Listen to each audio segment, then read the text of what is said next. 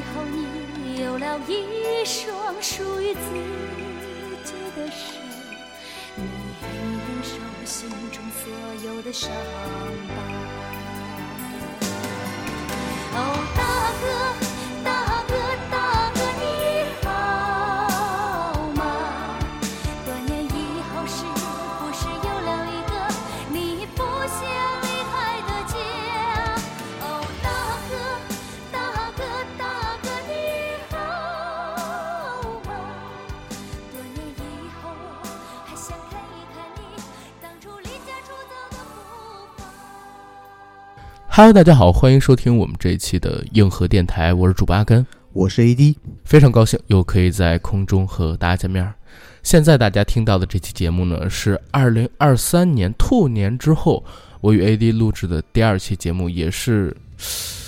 一期非常有意思的节目，对吧？因为我们将要讲的这个话题是围绕着一部剧展开的，而这部剧相信是今年春节这个时间段里面热度最高的一部剧，全民都在追。嗯，这部剧的名字叫做《狂飙》，而我们今天要聊的话题是《京海黑道风云二十年》。我喜欢这部剧的另外一个名字《嗯，绝命鱼老》。绝命鱼老，绝命鱼贩，对，操，对，惊了。在这一段时间里，我真的觉得咱们中国影视产业什么时候变得这么能打了？嗯，这一段时间，在我的世界里面是没有任何美剧的，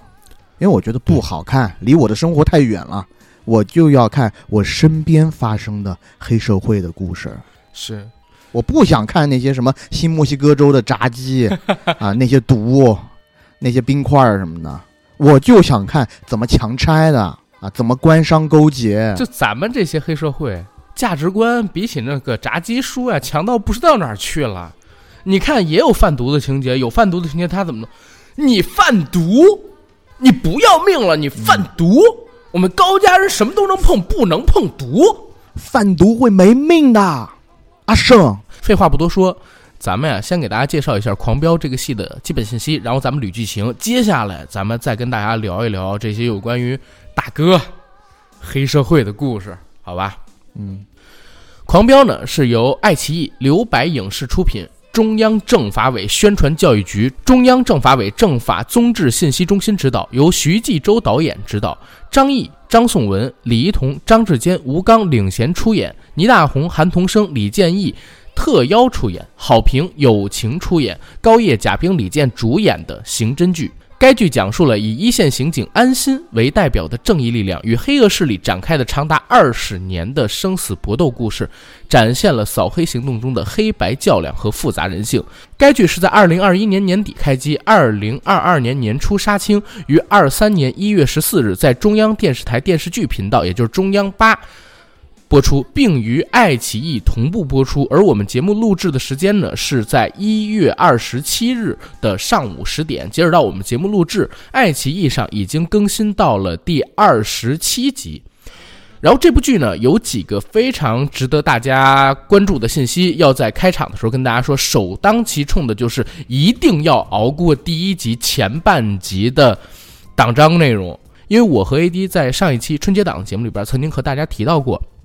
狂飙》这部剧呢，因为题材非常的敏感，它是讲黑社会故事嘛，而这一部分的内容可能和近几年啊我们太平盛世哎不是那么的融洽，所以这部剧呢就很聪明的用了一种在前大概三集到四集左右的时间里边，每集留出来五到十分钟左右的篇幅，跟大家念一些特别提纲挈领的重要指示，或者说某些文件里边的通知话语，这样的方式来保证自己整体的内容可以完整呈现，不受影响。所以。如果没看过这部戏，当然我觉得现在是少数了啊。你在看前半集的时候，你会觉得，哎，怎么这么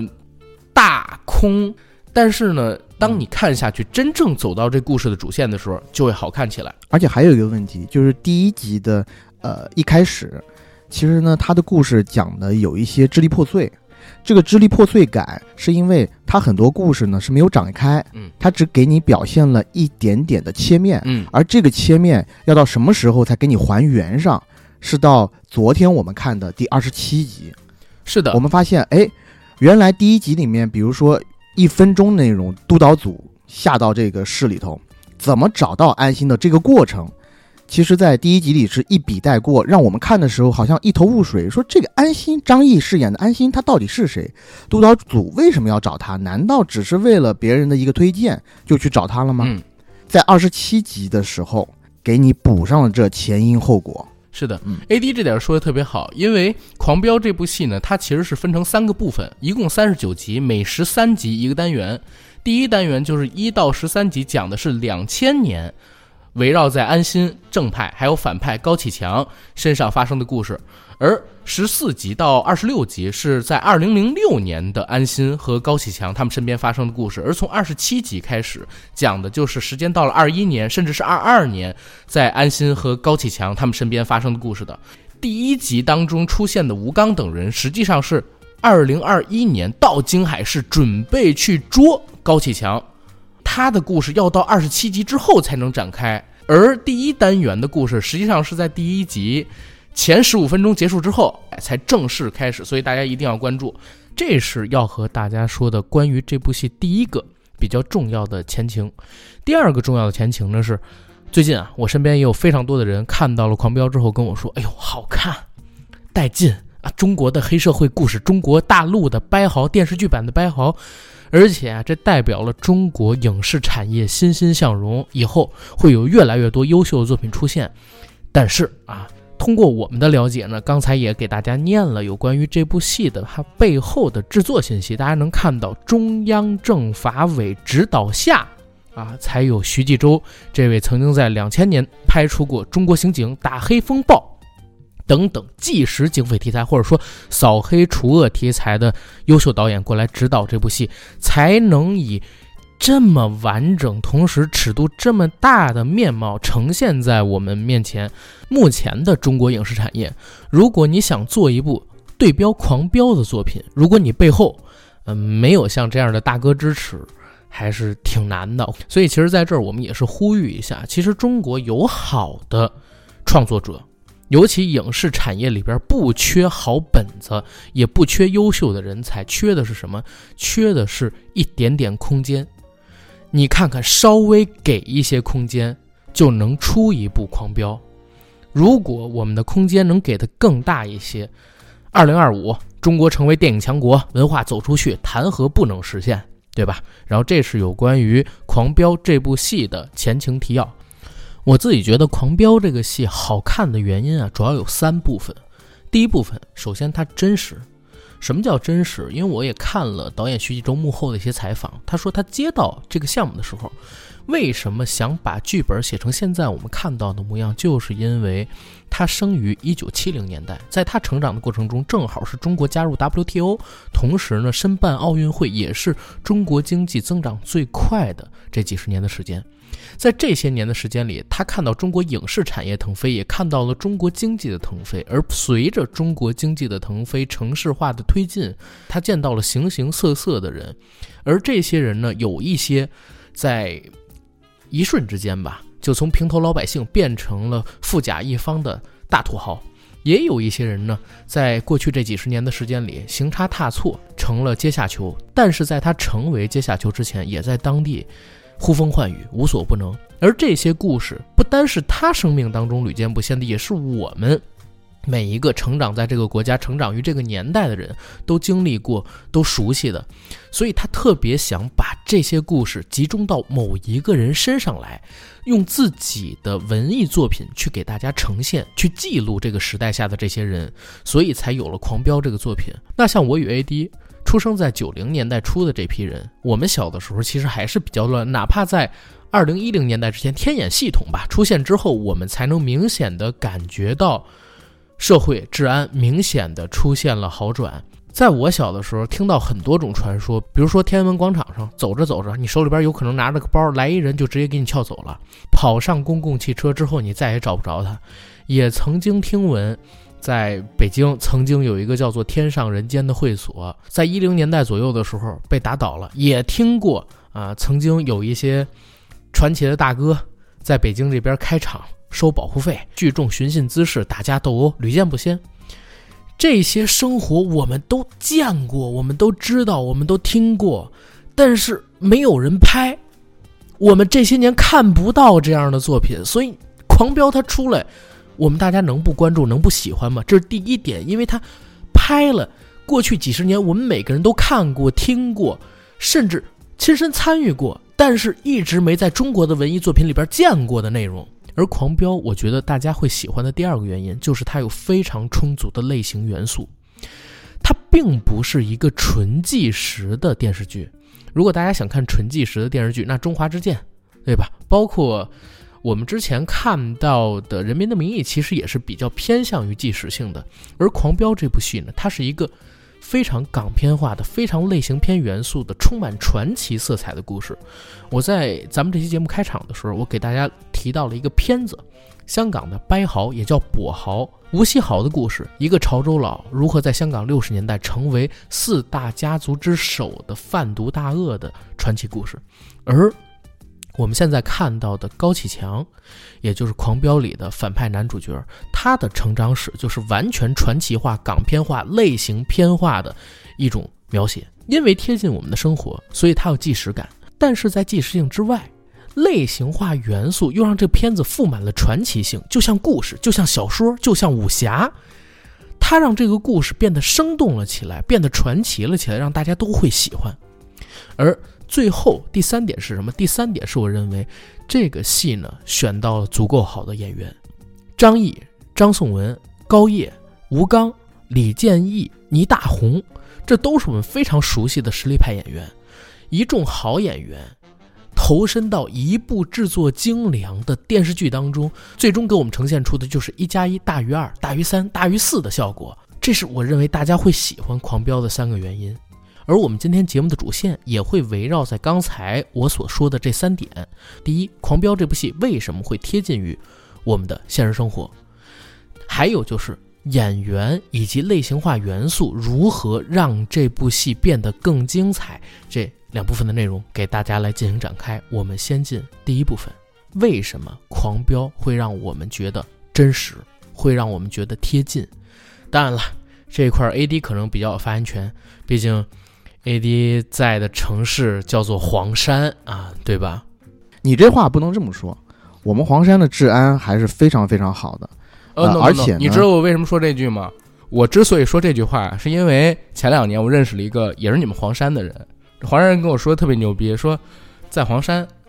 有任何事儿报我的名字，犯什么事儿哥给你评。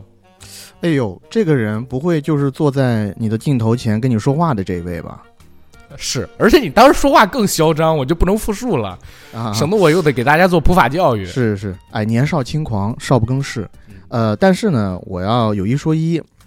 小城市像这种打黑除恶的这个标语比比皆是，哪儿都有，而且赶上了这个中国经济高速发展的时代，与强拆相关的黑恶势力层出不穷啊，在我们本地也有很多。而且我们为什么说这部电视剧贴近生活、贴近真实，就是因为影片中部那一段跟莽村拆迁相关的戏份，我觉得太真了。因为在中国很多地方，强拆确实是一门学问。为什么叫强拆？那拆迁嘛有补偿款，就因为有补偿款，老百姓每一个人各个心里想法都不一样。有的人觉得有的拿就不错了。但有的人就觉得，哎，我这辈子可能赚最大的一票就是这笔了，所以他必须往死里敲竹杠，要么做钉子户。对，但是你想啊，政府的工程不可能因为你两三户钉子户就停滞不前，那怎么解决这个钉子户？哎，有一些有一些地方啊，它解决的方式很有可能就是像电视剧里面这样，他去和社会上的一些呃建设集团去做一些利益上的绑定，而建设集团呢又会去雇佣一批社会上的闲散不不不人员你你这么说呀，格局就低了。啊。你地方政府呢会做充分的考量，进行招标，同时呢，他看每一份招标文案，哪一个公司提出来的招标文案，在既能最大的满足老百姓诉求，又可以最大的帮助政府完成老百姓安顿的这么一个基础上，选择跟这个合集团来进行合作。嗯然后这个时候呢，因为我们都知道老百姓有各种各样的诉求，政府呢也很难完成或者说替老百姓完成这些诉求的一个成实现吧。所以呢，他们在选择这种招标的招标书，包括选择集团的时候呢，也会相对的宽泛一些。有一些集团的领导就会在招标书里边写的比较大，写的比较满，可能就会用一些不法分子，或者说用一些非常规手段。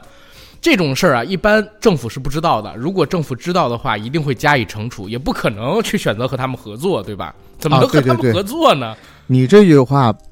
确实是帮忙指正了我我的说法的不对啊，确实，呃，像电视剧里面那样，呃，什么孟德海书记啊，还主动的知道他们建工集团有这样的手段，还要去用他们，我觉得是非常不耻的。在现实生活当中，在这个红旗下应该是看不到的对我们看不到。啊，我们看不到啊，对，但我讲真，就是你刚才说到拆迁这事儿啊，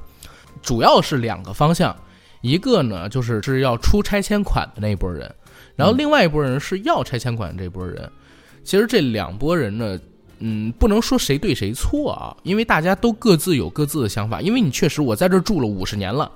嗯然后我从这儿搬走，这是我生我养我的地方，我家祖祖辈辈儿都在这儿，我凭什么不要拆迁款？我不多要点拆迁款，对吧？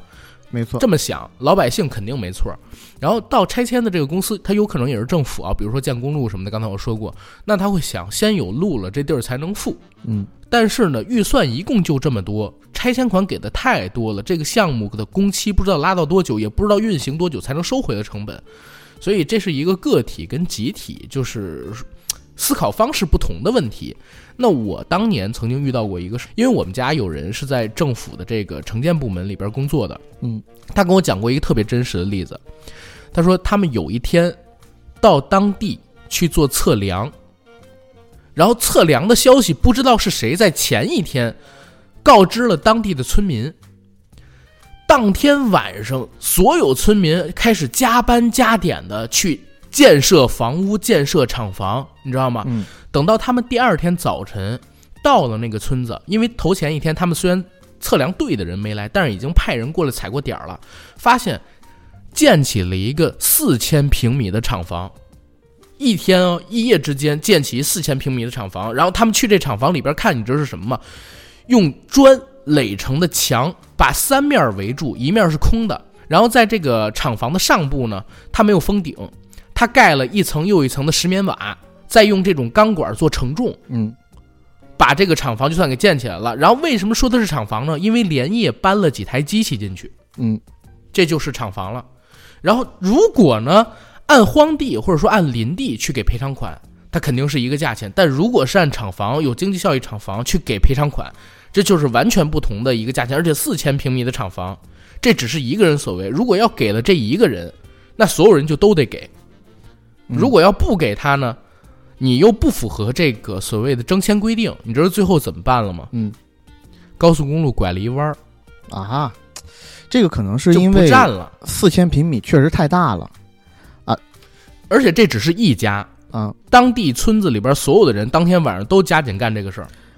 但是你说这个事儿啊，我自己家里面的一些亲戚，在他们那一片儿被拆迁的时候也干过。当然，他们是那种农村自建房，自己楼层就已经四五层那么高了，然后呢有个特别大的院子，四五百平。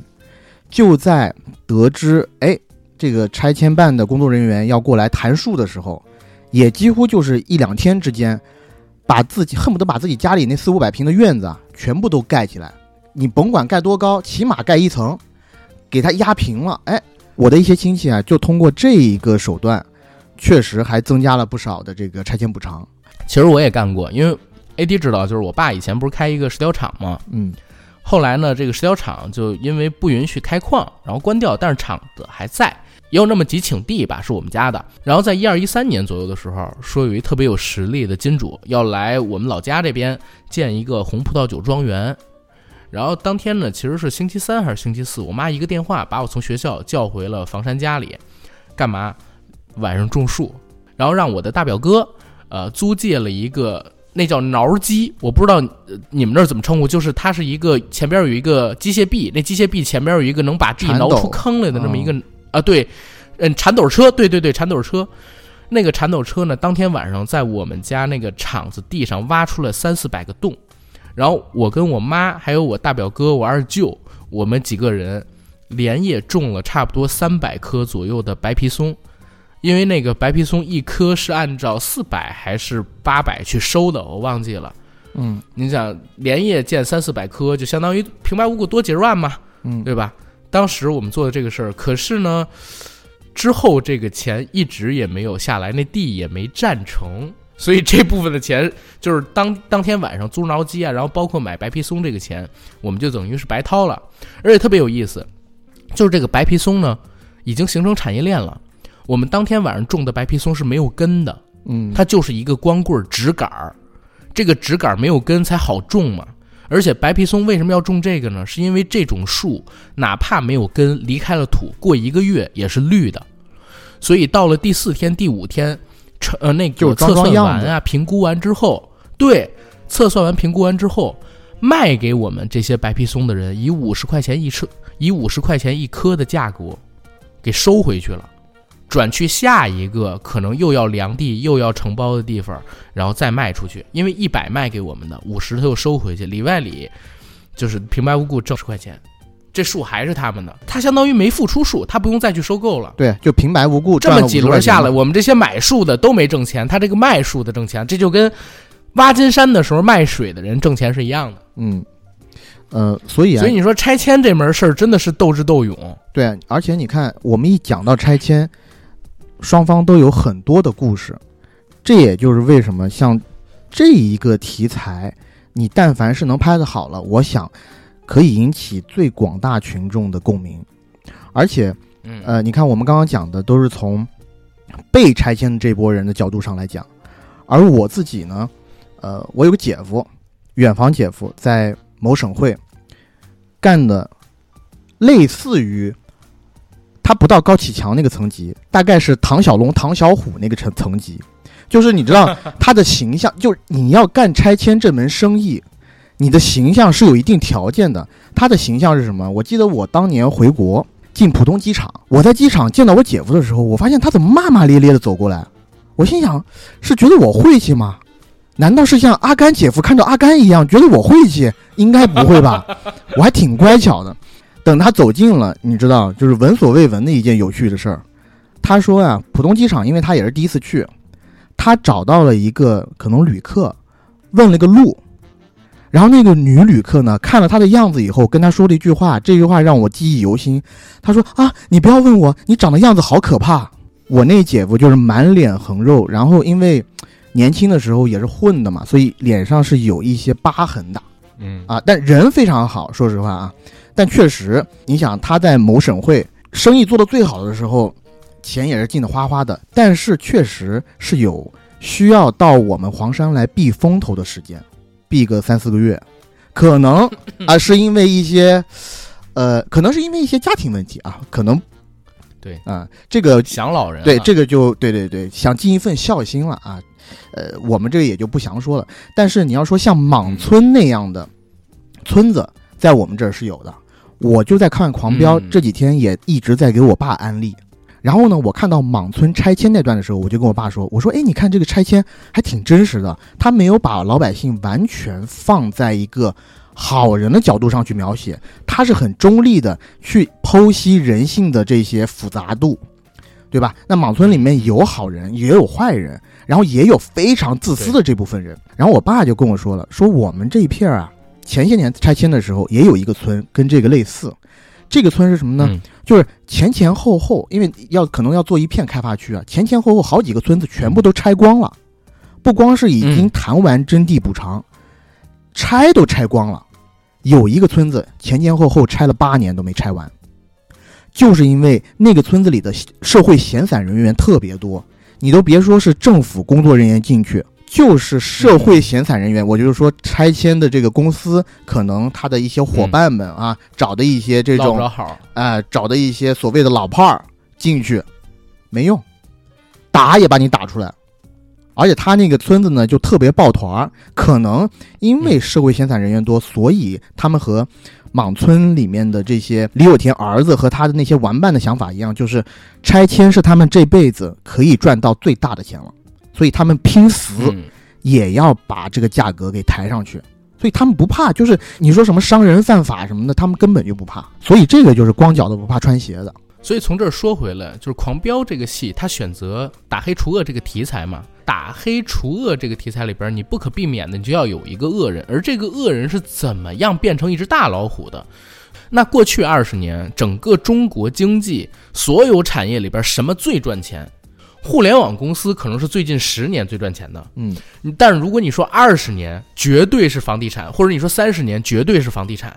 对不对？嗯，只要你搭上房地产条线，连卖楼、售楼处的售楼员儿都赚钱了，更何况是做这种征地补偿建楼的这种建工集团。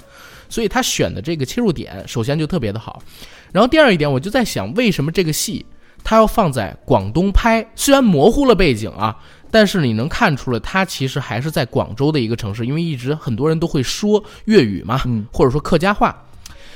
那有意思的地方就是，我自己了解到，中国南方，尤其是像在两广地区，宗祠文化其实还是保存的非常好的。这就导致某些小村落在被拆迁的时候呢，非常的团结，向心力因为有宗祠。文化，没错。然后他们这儿呢，可能还有族长，可能族长说不让拆，大家也都没人敢反对，因为要进祠堂的嘛。但是这一块儿可能是因为不好触碰，敏感一些，在剧集里边没太多表现。但是你看莽村，他们在村头有一棵树。那棵树上挂满了大家去祈福的那些红牌儿，你就知道他们其实也是有宗祠文化的。嗯，没错，他们就像石榴籽一样，紧紧的团结在一起。而且这种文化呢，有可能会随着大家拆迁了，然后搬到楼群里边去，就没有了，就消失了，就散落了。你像那个李有田跟自己儿子俩人还提到过一个事儿，说：“哎，以后大家不都住一起吗？”他说：“谁还住一起呀、大家等都住进了楼，我肯定不在这儿待着了。”所以。可能啊，族里的长辈也会觉得说，这是最后一次以全族之力能为全族博来一个比较大的利益的机会了。就会在这件事儿上边呢更较真儿一些。嗯，所以，在过去这二三十年，中国经济快速发展，然后我们快速城市化的过程当中，像像《狂飙》里边表现的这些故事一定少不了。所以我就说，这个戏它从题材啊到拍摄的内容，还有角色都特别成功。没错。然后具体来说一下《狂飙》到底演了一个什么样的故事吧。简单的来讲呢，我觉得这是一个大陆版电视剧版的掰豪的故事。嗯一个小人物卖鱼贩高启强，在两千年还是一个无钱无势无背景，也没什么兄弟朋友，为了一家人能够温饱，奔波在生活工作的第一线，每天特别勤勤恳恳的。但是呢，在那个年代比较乱，开鱼摊的旧场街是有黑恶势力所把持的。这个黑恶势力呢，其实就是当地的俩小混混，一个叫唐小龙，一个叫唐小虎，也是一对兄弟。哼，是那个菜市场的市场管理员。对，但是因为形势比较霸道嘛，也认识一些社会上边的三教九流，所以这些鱼贩啊、菜贩啊、猪肉贩啊，没人敢惹。他们也要搞一些灰色收入。对，就像 A D 说的，因为他们要搞一些黑色收入嘛，所以其实就是变相的收保护费，多收一些这些租赁摊位的人他们的摊位费。那第一集的时候，高启强其实是为了以更低廉的价格来续租自己的鱼贩摊，所以呢买了个大屁股电视。其实这儿还挺有意思，他想买一等离子电视，但是太贵了，那个时候买不起。等离子电视竟然要两万块钱，那个时候两万块钱，两千年真的差不多。我还记得，就是我们家买第一台电视也是两千年，是 TCL 的三十多寸一大电视。听我爸说，那会儿花了也有八千多块钱，而且不是等离子电视哦。他带着自己的电视去找唐小龙、唐小虎的时候，结果没想到人家根本看不上你，你什么身份啊？你有资格给我送礼吗？你还想租什么摊位啊？滚吧！哇！不但是把他电视从楼上扔下去扔坏，还打了高启强一顿。其实也是高启强自己不忿儿啊，跟他们反抗，然后才被打的。进了派出所，或者说进了公安局，在被审讯的时候呢，高启强遇到了一个青年警官。这个青年警官就是由张译扮演的安心。安心这个人啊，特别的善良，看到高启强为了弟弟妹妹一个人撑起家庭的重担，而且也知道他这次所谓的寻衅滋事。其实呢是无奈的反抗之举，就起了恻隐之心，用自己的方式呢帮助了高启强。故事就从这儿开始展开了。因为高启强认识了安心，而安心这个角色呢，他虽然只是一个普通的民警，但是背景却不太一般。他父亲很早就去世了，而他父亲的两个老战友把他抚养长大。这两个老战友呢，已经是京海市公安局的局长和副局长。所以很多人在背地里边叫当时的安心为太子爷，而安心的这个身份呢，帮助高启强可以在旧厂街出人头地，因为大家都觉得哦，好像高启强跟这个安心啊有说不清道不明的关系，对，而且很有可能是他的线人，如果得罪了高启强，自己会很有麻烦。不但唐小龙和唐小虎免收了高启强要多交的份子钱和摊位费。还会有事儿没事儿呢，把一些他们自己觉得很难搞定的事儿，交到高启强手上，觉得启强哥关系广，没准能办成。而高启强打肿脸充胖子，虽然是赶鸭子上架，但是光脚的不怕穿鞋的，敢打敢拼，居然还真的把唐小龙、唐小虎做不成的几件事给做成了，一下威望在旧厂街就起来了。正当高启强认为日子就会这么风平浪静的、无忧无虑的走下去的时候，变故却突然发生了。因为一次意外，当地黑社会老大徐江的儿子徐雷在捕鱼的时候意外被电死了。而当时高启强和唐小龙、唐小虎三人正巧去找徐雷要账。虽然他们没有下杀手，但徐雷的死跟他们是脱不了关系的。尤其加上徐雷不是被电死吗？其实高启强发现徐雷出问题的时候，可能还有救，但高启强选择没救，离开了死亡现场。高启强那个时候也比较不懂法嘛，就选择把这事儿哎给瞒了下来。可是没想到，嗯，徐雷的父亲徐江一直就不信自己的儿子是出意外死的，就是觉得有人杀。所以动用了自己所有的关系和资源，要查到底是谁杀了自己儿子，自己儿子到底死在谁的手上。高启强也是在无奈之下被卷进了京海当地的黑社会风云当中，慢慢的开始了自己的崛起之路。终于，在两千年后半截儿，通过设计杀害掉徐江之后。拜入了京海当地最有名望的一位社会大哥陈泰的门下，认他做干爹，成了陈泰旗下京海建工集团的总经理，开启了自己的黑老大生涯。同时呢，也和自己之前的密友安心变成了死敌。基本上故事就是由这儿来展开的吧。再多的故事线呢，我们也就不太给大家做重复，大家可以看剧的时候好好的。去体味一下，其实远比我叙述的要精彩的多。然后我跟 AD 接下来就是聊一聊这戏里的人物，还有我们觉得爽点和尿点都在哪儿？好吧，咱们先讲哪个角色？我先说一下这个第一集里头让我无法入戏的这个演员吴刚老师，啊，也是在《战狼二》里面有过精彩演出和《人民的名义》里的达康书记。吴刚老师在这几年变化有些大，尤其是他那深邃的。双眼皮，和他那脸上，我不知道是不是打了玻尿酸啊？怎么他这个年纪的人脸上的皱纹倒不太明显，那么紧让我一眼看上去，对，觉得医美做多了，做过头了，所以让我有就是有点无法入戏。我想说啊，党的政法干部还这么要注重脸面，你知道吗？因为我之前觉得像吴刚老师那样年纪又以演技擅长的演技派演员，没有必要去做一些脸部的微整。嗯，但是在这部戏里面，确实让我觉得有一些出戏，因为每一次镜头给到吴刚的脸部的时候，我都觉得好像是打了一层柔光滤镜一样，和他的那个老搭档季检察长脸部有一个特别明显的反差。我确实觉得他的脸部有一点点出戏，这也是我自己觉得，当我在看第一集的时候没有办法入戏的原因之一，很大的原因之一。嗯而且你知道什么吗？这个我提前说一下，不是对吴刚老师不敬，就是在第一季里头有一个情节，就是吴刚和李建义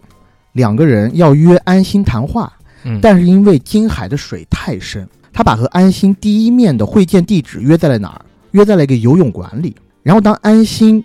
穿着很厚的衣服走进游泳馆的时候，吴刚其实是只穿了个泳裤，嗯在游泳池里面游泳。然后吴刚看到安心这样，知道安心心里头还是没有卸下心防，对这两个从上面派来的检查人员心里还是不信任，所以他 offer 安心说：“哎，你不妨把衣服都脱下，我们一起下来游游个泳。”当然了，他一方面是想让安心知道我，你看我赤身裸体的，只穿一条泳裤，所以我身上是没有一点窃听装备的，你可以完全放心我们。另外一个，他也不放心安心，怕安心身上有什么窃听装备，对吧？那如果我们两个都可以赤身相见就好了。这个逻辑我是 OK 的，但是就因为吴刚老师那一张紧致的脸孔，当他给安心提出这个邀约的时候，我怎么感觉像一个老 gay 在给一个，在引诱一个直男下水啊？这个我没有感觉。但是你刚才说的那一点，就是吴刚老师做医美，比其他的演员做医美更让别人出戏，是因为啥？你比如说，如果我看到一个像胡静吧，胡静其实也是这些年做医美，金巧巧也是这些年做医美，他们出现在这戏里，我不会觉得很出戏，毕竟还有台词功底在，尤其吴刚老师的台词功底比他们都好。如果你说男演员的话，如果你出现一个，比如说年轻的时候是小鲜肉，哎，现在年纪大了做医美的，他如果台词功底好，我也不会觉得很出戏。但为什么吴刚老师我觉得特别出戏？我上一部对吴刚老师有印象的作品是《人民的名义》，他演一个特别正的，又是领导人演书记这么一个角色。而在赛之前对他印象最深的角色，你知道是啥吗？嗯，那可是铁人王进喜，他。你能想象，就是王进喜做医美、做拉皮儿、打玻尿酸，把这个脸弄得已经没有表情了，这样的情况吗？所以我看到吴刚老师的时候，真的我整个人都疯掉了。他过去那些英雄伟岸的塑造的形象，在我眼前一幕一幕人生跑马灯一样的出现，然后再加上他那张紧致的脸，我实在是难以接受。是你一说这个他演王进喜，如果配上他这个脸的话，难道王进喜每一天下工以后还要敷面膜？对呀、很可惜，只希望他未来几年不要再做了，因为这种医美呢，你如果不继续做，慢慢的会恢复到比较自然的状态。现在大家既然已经有这个声音跟舆论出现了，真的希望吴刚老师能控制住自己，不要再打针了。再过几年，脸会慢慢的变自然的。倒不是说打针不对啊，就是爱美之心人皆有之，只是说对于我们观众而言，一张太过于科技的脸庞加到一个实力派男演员的身上，我们自己觉得没必要啊，你这个损伤作品。你看梁朝伟六十岁了，在《无名》里边照样觉得每一个皱纹都很迷人，自然老去嘛，对吧？嗯啊，然后说完第一集的吴刚，我觉得我还想提一个小配角，这个小配角儿呢，我非常非常的喜欢，那就是杨健的扮演者王骁，在这部戏里边演的呢是最开始啊是一个这个交警，后来呢变成了禁毒支队的队长杨健。为啥我说跟大家推荐一下这个叫做王骁的演员啊？是因为我觉得他可能因为自己外形的原因，很像以前的张译，一直没有特别好的资源，也没办法去担当主角，但演技真的很好，尤其扮演小人物的时候啊，非常自然。今年年初我看了他的两部戏，一部呢是刚刚结束的《县委大院》，他在里面嗯演当地的一个镇长，经常要去走访基层，聊拆迁的工作。再有就是在我们这部戏里边看到他演禁毒队的队长王潇，之前一直和正午阳光有合作，其实出现在的他们很多的戏里面。希望啊能够通过这部戏呢，哎，慢慢的走起来，因为我真是觉得他是一个很被低估的男演员，也特别需要机会。而且他不单是能演这种特别正的角色，或者说演基层干部这样的角色，他还能演喜剧。你像在这《县委大院》里边有一集，我印象很深，是他陪着当地的领导去一个即将要拆迁的村子去视察，然后他们在聊拆迁地的时候说，马上要占的这块地啊，是当地村民的一处祖坟，埋了很多人家，包括咱们当地的村书记，他家长辈也在这埋着。然后比杨建官更大的一个领导就问这村书记说：“你家在哪儿啊？”然后王建呢，这个时候搭了一句话说：“哎，就前面冒青烟的那一个。”哎，这是一个小小的台词上的妙笔。为啥我要单提出是因为这句话拍摄的时候是没有的，是杨建自己临时加的，相当于是即时创作，但是效果呢却特别好。而在这一部戏里边，杨建也承担了我自己觉得蛮妙的两个笑点。一个点呢是安心陪着自己的女友李一桐扮演的孟玉去机场的时候，汽车违规停放。杨建追过来，他那个时候是交警，让他们停车要给他开罚单。当时安心跟他说：“您能不能给我行一个方便？我是咱们这儿的民警。”杨建说：“行啊，没问题啊。这样，我呢把这单子给你消了，你稍微交一罚款就行啊。但是下次呢，如果我杀了个人或者我放了个火，你记得也给我行一个方便。”这句话其实并没有什么笑点，起码我说就不好笑。但是当时杨建用他那个面无表情的脸说出来，一脸严肃啊，又用正经的语气，就会觉得哎，你还觉得蛮有意思的。然后再有一个点就是，中途杨建发现安心和自己的女朋友分手了，他就想撬墙角，跟安心去要这个孟玉的联系方式。安心给了他一个，说你叫他曹孟德就行，我经常这样叫他。给他一个比较好玩的称呼，你只要喊出曹孟德，就会让他知道是我推荐来的，是老朋友，信得过。杨戬特别开心，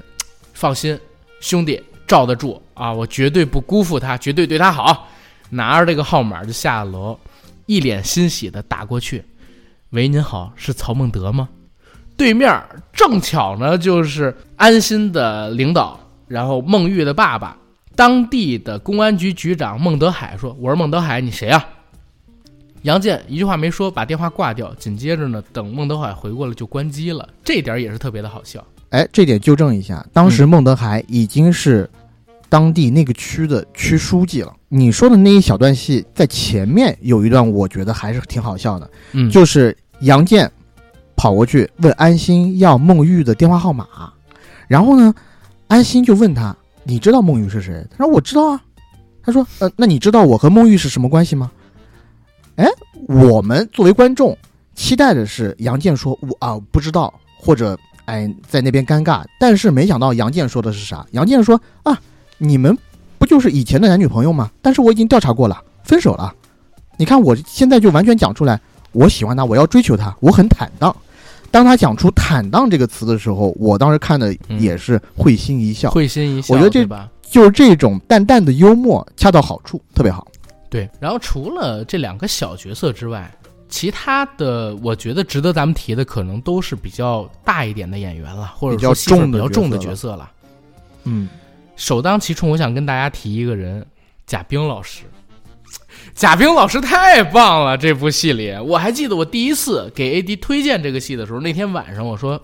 你要看看这个电视剧。”我现在看到第五集了，哇！贾冰这部戏里让我刮目相看。我非常负责任的告诉大家，以前我们这四五百期节目，贾冰只要出现，一一般都是承担被调侃、被取笑，或者说我跟 AD 会假模假式的说：“哎呦，喜剧三圣，把他跟常远、黄才伦放到一个位置上去的那么一个人。”但是讲真，这部戏里贾冰演的真好。当然，据 A.D 所说，也和他本人的亲身经历有一些关系，是吧？啊、呃，纠正一下，不是据 A.D 所说，是据 A.D 听到别人所说，嗯、贾老师可能是在东北部地区颇有些势力。但是这确实也正常嘛。当你在一定领域里面做到一定地位以后，你结交的三教九流肯定已经都是啊、呃比较高 level 了，那要不然也不会出出现，身的，对吧？没错。而且像喜剧孝心，嗯嗯，亲和力又强，嗯，不然的话也不会出现以前以前说什么一过山海关有事找本山，嗯，对吧？而且像艺人在社会上有一定影响力，我们说的是打引号的社会影响力嗯。之前北京也有一个很好的例子啊，张天硕，硕爷，跟成龙要 要演出费分成儿，成龙办演唱会跟成龙要分成儿，靠太离谱了。没错，那都是被打黑定到名单上的人。那个是真的是已经贴了个小标签的人了啊！当然，贾冰这个确实是笑谈啊。不过呢，我之前就跟朋友聊，我说啊，哎，我忽然发现了一个让喜剧演员再就业的好方法，尤其是一些不招观众喜欢的喜剧演员，他再就业演什么？演坏蛋。嗯啊，前有包贝尔演大人物里面的那一个纨绔子弟，那个少爷，对吧？嗯看他那个衰样就想打他，嗯，然后坏也坏的彻底。现在呢，贾冰老师又给我们饰演了一个范例，对吧？金海的老大徐江，嗯确实，因为很多喜剧演员，我们一直说喜剧需要天分啊。如果你天分不够强，又去做喜剧的话，反而会引起一些人的反感。而这个时候呢，如果你愿意适当的改变一下自己的戏路，去尝试一下跟以前截然相反的这种戏的类型，有可能会让观众觉得惊喜。贾冰就是这样的呀。而且在这部戏里边，我还非常突然的 get 到了贾冰的那些喜剧表演，那些小幽默。哦，一些低级的喜剧桥段，也不能说低级，在这部戏里边用的特别的好。你比如说贾冰，平时特别喜欢在喜剧小品里边加一些押韵梗，肢体桥段。不是我说的是押韵梗，啊 OK，说一些顺口溜儿，那些顺口溜儿在我看来就是完全没必要，特别让人难以接受。但是这部戏里边他说的一些顺口溜，哎呦有意思。你比如在贾冰扮演的徐江马上就要被杀死之前，他跟张颂文扮演的高启强有一段对话，他说：“我在京海经营这么多年，花了这么多钱，养肥这么多人，不就是为了今天吗？这个花了这么多钱，经营这么多年。”这种小押韵啊，用他这语气说出，在当时那个情景下，我反而是有点想笑的。放到他小品里边去，我完全不想笑。没错。我为什么看这部戏？说实话，贾冰老师要占百分之八十的功劳。一个就是那部戏开播当天，你跟我说的，贾冰老师演得好，我当时还嗤之以鼻。我说，嗯，就演就他一个人演得好，而且他能演到多好，你知道吗？别给我又加一些那种喜剧桥段，什么平地里摔一跤，还装作特别惊慌失措的样子，特别傻大帽。这部戏里真的也有吊凳儿，贾贾掉了两次凳儿。对，吊凳儿这种喜剧桥段，我讲真，挺复古的啊。他如果是演一部纯粹的复古片、默片，我 OK。old school 的，对你不光要 old school，你还是要黑白默片、大艺术家那种片子。在里头我可以接受，你现在现在时下你还给我演个吊凳儿，就是坐着坐着凳子，突然哎摔了一跤，你这又不是搞综艺，绊一下，对 你这不是综艺，综还给我来一个综艺摔，不太好。除了你以外，我一个朋友，他自己嗯就是留白影业的，但是呢，他在不同的组，我就天天看他在朋友圈里面发这个狂飙的各种呃海报，各种捷报，直到他有一天在朋友圈里面发了几张贾冰的照片，然后我一看，哟，贾冰的照片确实挺有样，然后他嗯配的文字是。贾冰好有型啊，好想嫁给他。啊，我当时就惊了，对，因为之前，呃，我们也一起看过一些什么喜剧人的节目，他也是跟我们一起吐槽说，贾冰老师的这个喜剧确实颇为陈旧啊，是上个时代的作品了。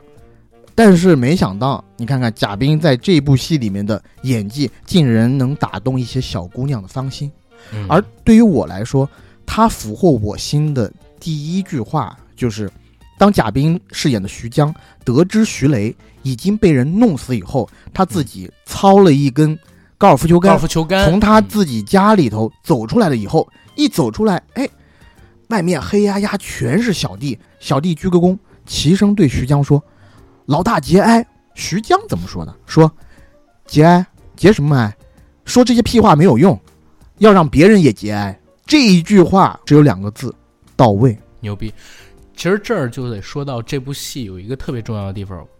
他用了特别多以前老港片里针对于黑恶势力会有的那些镜头设计、台词设计。嗯简简单单看这个戏啊，有几场戏，一会儿可以在讲具体人物的时候跟大家来详细的说。我看到《喋血双雄》，看到了《无间道》，看到了《我在黑社会的日子》，看到了《飞沙风中传》，看到了《江湖情》，这里边所有黑帮大佬都会用的一些台词、镜头、桥段。而且他这里头，我觉得宣扬也不是说宣扬啊，就是去铺陈黑社会的那种压迫感。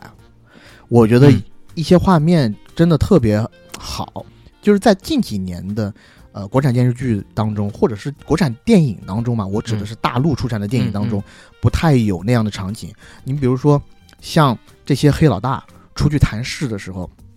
我记得有一个场面是高启强在天台还是在什么地方跟别人谈话，但是一个嗯镜头摇上去，这一栋五层的废楼，每一个楼梯的拐角起码站两个黑衣人，他的黑衣没错，小弟，没错，就那种压迫感，你一个是让我们这些小年轻嗯。看起来觉得有一点血脉喷张，嗯，觉得很酷；再一个就是这种黑社会的压迫感，无形之中给你塑造了他这个势力在金海非常强的感觉。嚣张，对吧？而且嗯。你刚才说到的贾冰也有两个这种场面，一个场面就是刚才他说出门儿，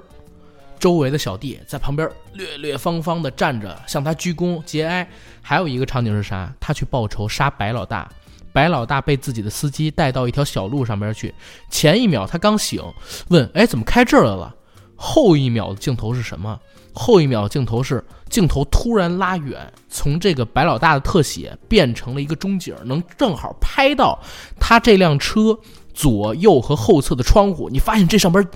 挤满了人的眼睛，几十个徐江的小弟穿着黑色的西他装，在那儿看他，趴在那三面窗户上盯着白老大看。哇，这个镜头塑造的压迫感很强，因为是一瞬间的转换嘛。但是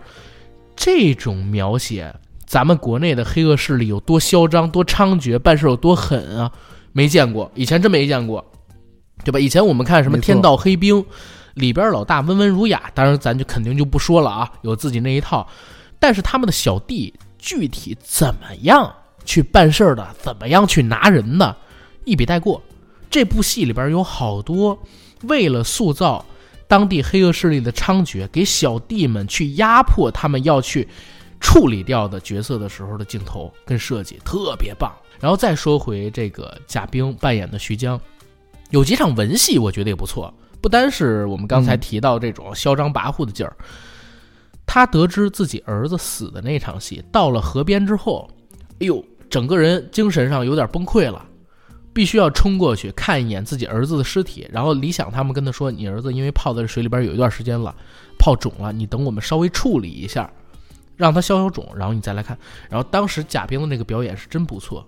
而等到他回了自己家里，摆上了一整屋的 AD 钙奶，是吧？哎然后跟自己的儿子说这个我要说了，啊，他的儿子就喜欢吸我，这一点我也是有一点儿，这个设置我当时看的确实是会心一笑啊，甚至有别人说，A.D. 你不会就是徐雷吧？其实徐雷没死，是不是？你在做播客，换了个身份。换了个身份，对，对嗯，但是他在自己家里屋子里面摆满了 AD 钙奶，然后呢，哭儿子给儿子呀献奶的那场戏表演的也是非常的到位。嗯所以贾冰呀，别老在网大里边转圈了。既然没有人找你拍什么院线电影，或者说拍院线电影就是让你去客个串，你自己能拍只能拍那种三分四分左右的垃圾网大，还不如多在现在这条路上使使劲。我刚刚又想起了一个贾冰在里面的经典段落，而且是呼应你刚刚说的，讲了一些押韵的小俏皮话。其实也那个在那个当下不算是俏皮话啊，嗯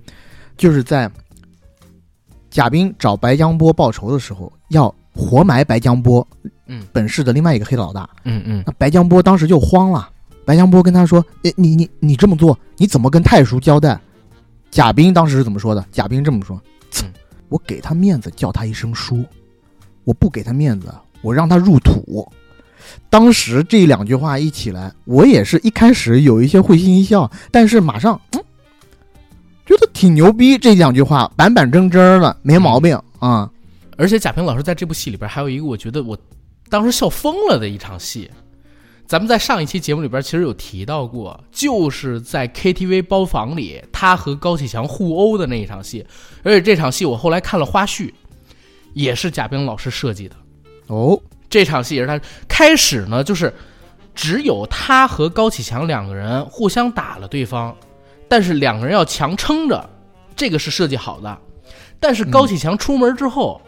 贾冰看了一眼那烟灰缸，又摸了摸自己头，然后突然之间喜剧化跳起来，钻到那沙发上，摸着自己头，啊啊啊！这几场戏是贾冰自己临时设计出来的。这个有意思。其实我当时看这场戏的时候，让我嗯想到了成龙的《我是谁》，他的那一场飞脚对踢戏，嗯，也是踢完了以后两个人互相不忿儿，但是他但是成龙的那场戏呢，过一下两个人就面对面互相开始搓脚，但是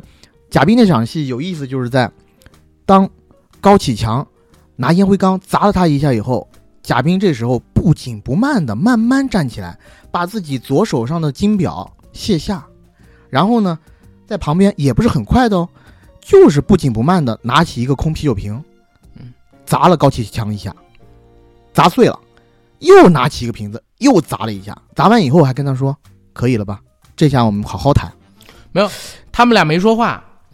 当时是这样，砸完了以后，两个人互相看了一眼对方，一句话没说，俩人都坐下了。然后贾冰把表带上，说：“聊聊陈淑婷的事儿。”那个设计让我感觉哇，两个人通过这一种极端的暴力形式，互相冷静了下来，嗯，还是要共同去解决现在他们俩目前最大的难关。对这就是成年人的成熟。坐下来以后，当然了，两个人互相面子上面不改色。我看到这里的时候，我就心想啊，难道这两个人都不痛吗？没想到他马上过了十几秒，就展现了你刚刚说的那个包袱。对，俩人隔着一道墙互相摸头、互相挠头，特别疼。是然后贾冰在出场的时候还有一场戏，我自己也觉得挺有意思，就是他第一次去唐小龙的家。当然了，去唐小龙家里以后，把唐小龙一顿打，这就自不必说。只是他走之前说了一句话，我觉得挺搞笑。他指着唐小龙的那一个等离子电视说：“你他妈什么身份？跟我他妈用一样的电视？因为那等离子电视两万多一个，贾冰家就徐江老大的家里也不会用这个电视。唐小龙一个菜市场的管理员，菜市场的小混混也敢用这样的电视。走之前跟他小弟说：砸砸砸砸砸，给我砸了！这一幕我自己觉得挺有意思的。而且包括他到了唐小龙家之后，怎么折腾唐小龙这场戏，我觉得也特别好。他先是到唐小龙家，然后周围的小弟给他控制住了嘛，然后拿了一个凳子压在这唐小龙的手上，人就坐上去了。坐上去之后呢，开始跟唐小龙问话。唐小龙稍微答了几句，徐将军一笑，操，你他妈的太年轻，没点城府。你跟我说这些，我信吗？什么东西都写在脸上了，我现在就问你，什么时候能把杀我儿子的那第三个人找出来？哇，那个压迫感给的特别到位，周围的小弟也是黑压压的。按理说你控制一个人上三四个人不就行了吗？他不，他十几个人全都围在已经被摁倒在地上、四肢都被控制住的唐小龙身前。然后这个时候呢，给一个仰拍的视角，一圈人像一个井形的圆围在这个唐小龙头顶，面对着镜头，然后徐江站在画面中心位，开始问这些东西，太棒了！而且徐江这个角色呢，也不仅仅是个武夫，这部戏好就好在他每一个角色都做得很丰满，有人性的那一面，比如说他呢只有一个儿子，在知道这儿子死了之后，其实人是有点疯的，做什么都不顾后果了，不管怎么样，一定要除掉仇人。那当太叔作为和事佬，在这儿也说一嘴特别有意思的点，太叔啊，每次做和事佬都不成功哈。做和事佬把他跟白江波两个人约好一起见面的时候，徐江就认定了我儿子死肯定跟你有关系。你如果跟我这儿装，你就是拿我当傻逼，怎么可能跟你没关系呢？所以咬定心思就是你必须得跟我承认，必须跟我。结果呢，白江波真是没城府，还是被炸出来了。那炸出来，其实大家都知道。虽然贾冰说：“哼，我告诉你，人你不愿意杀，我来杀。你他妈的真不行，连杀个人都不敢，我来杀。没错，你给我现在滚出京海市，等事儿解决了你再回来。但是给我记清楚，夹着尾巴回来，以后吃饭坐小孩那桌儿。哇！紧接着就是下一场戏，把白江波手里边拿一高尔夫球杆，脑袋给开瓢了，然后直接现场活埋，对吧？然后我觉得贾冰可以先说到这儿了吧，毕竟并不是主角嘛。刚才提贾冰的时候呢，咱俩提到了一个人的名字，陈淑婷，嫂子。我想要说的是高叶，我直接说演员的名字了，因为我觉得陈淑婷，你光说陈淑婷，大家都知道是这个片子里面的角色，嗯但是我想说高叶，为什么？我就是想捧她可以，啊！我在金海市一天，我就得捧高叶一天。我之前看他的戏最早是《边境风云》，他在里边演一特小的配角。后来听他说他是没有那个经纪人，所以中间几年都没有什么好戏。直到那个《我是余欢水》，也是爱奇艺的戏，他在里边演余欢水的那个上司，应该叫安茜吧，还是叫什么？我忘记了，因为好几年没看那个戏了。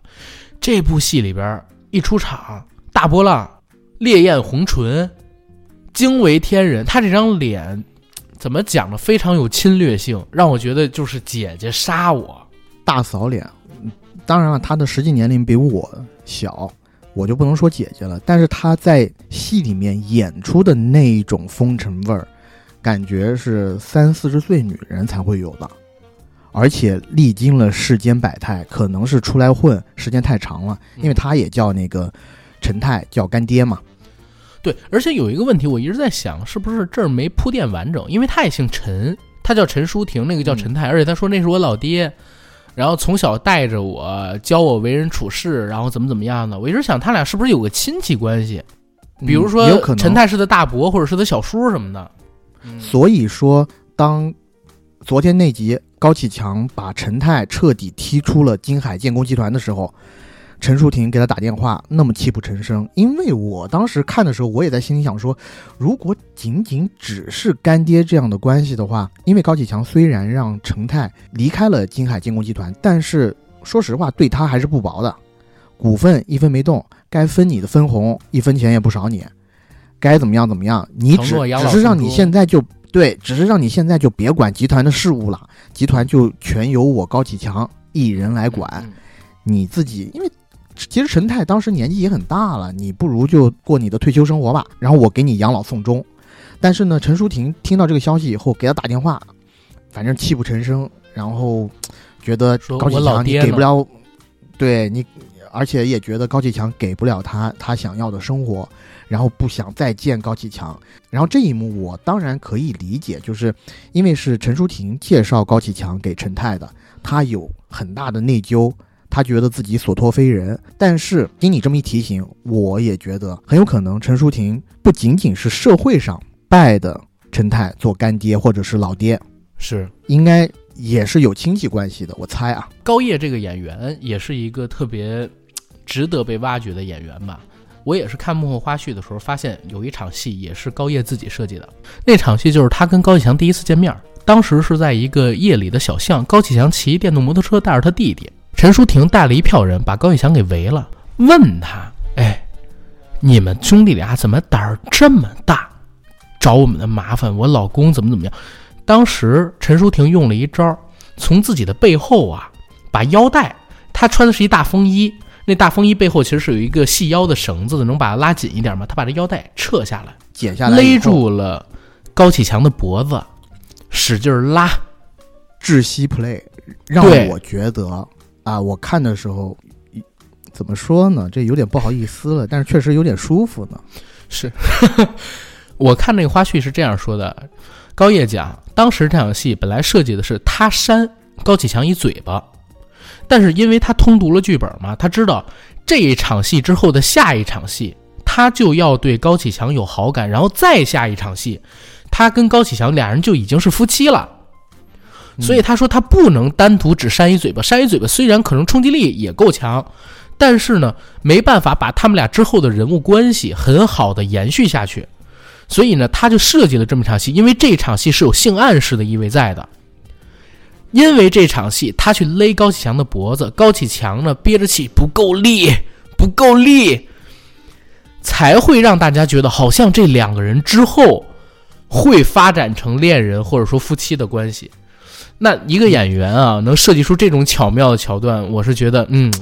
剧本首先读得到位，第二对塑造角色有自己的理解。嗯，那场戏确实是他在整部剧里面的高光所在。嗯然后我看那场戏的时候呢，就我当然不知道这个前因后果啊，也不知道是高叶自己设置的这场戏，但是我就刚刚就在想，如果只是扇这一巴掌，其实他们两个之间的这种互动还是隔着距离的。扇完了以后，人本能的就往后退一步，两个人起码隔着几步远。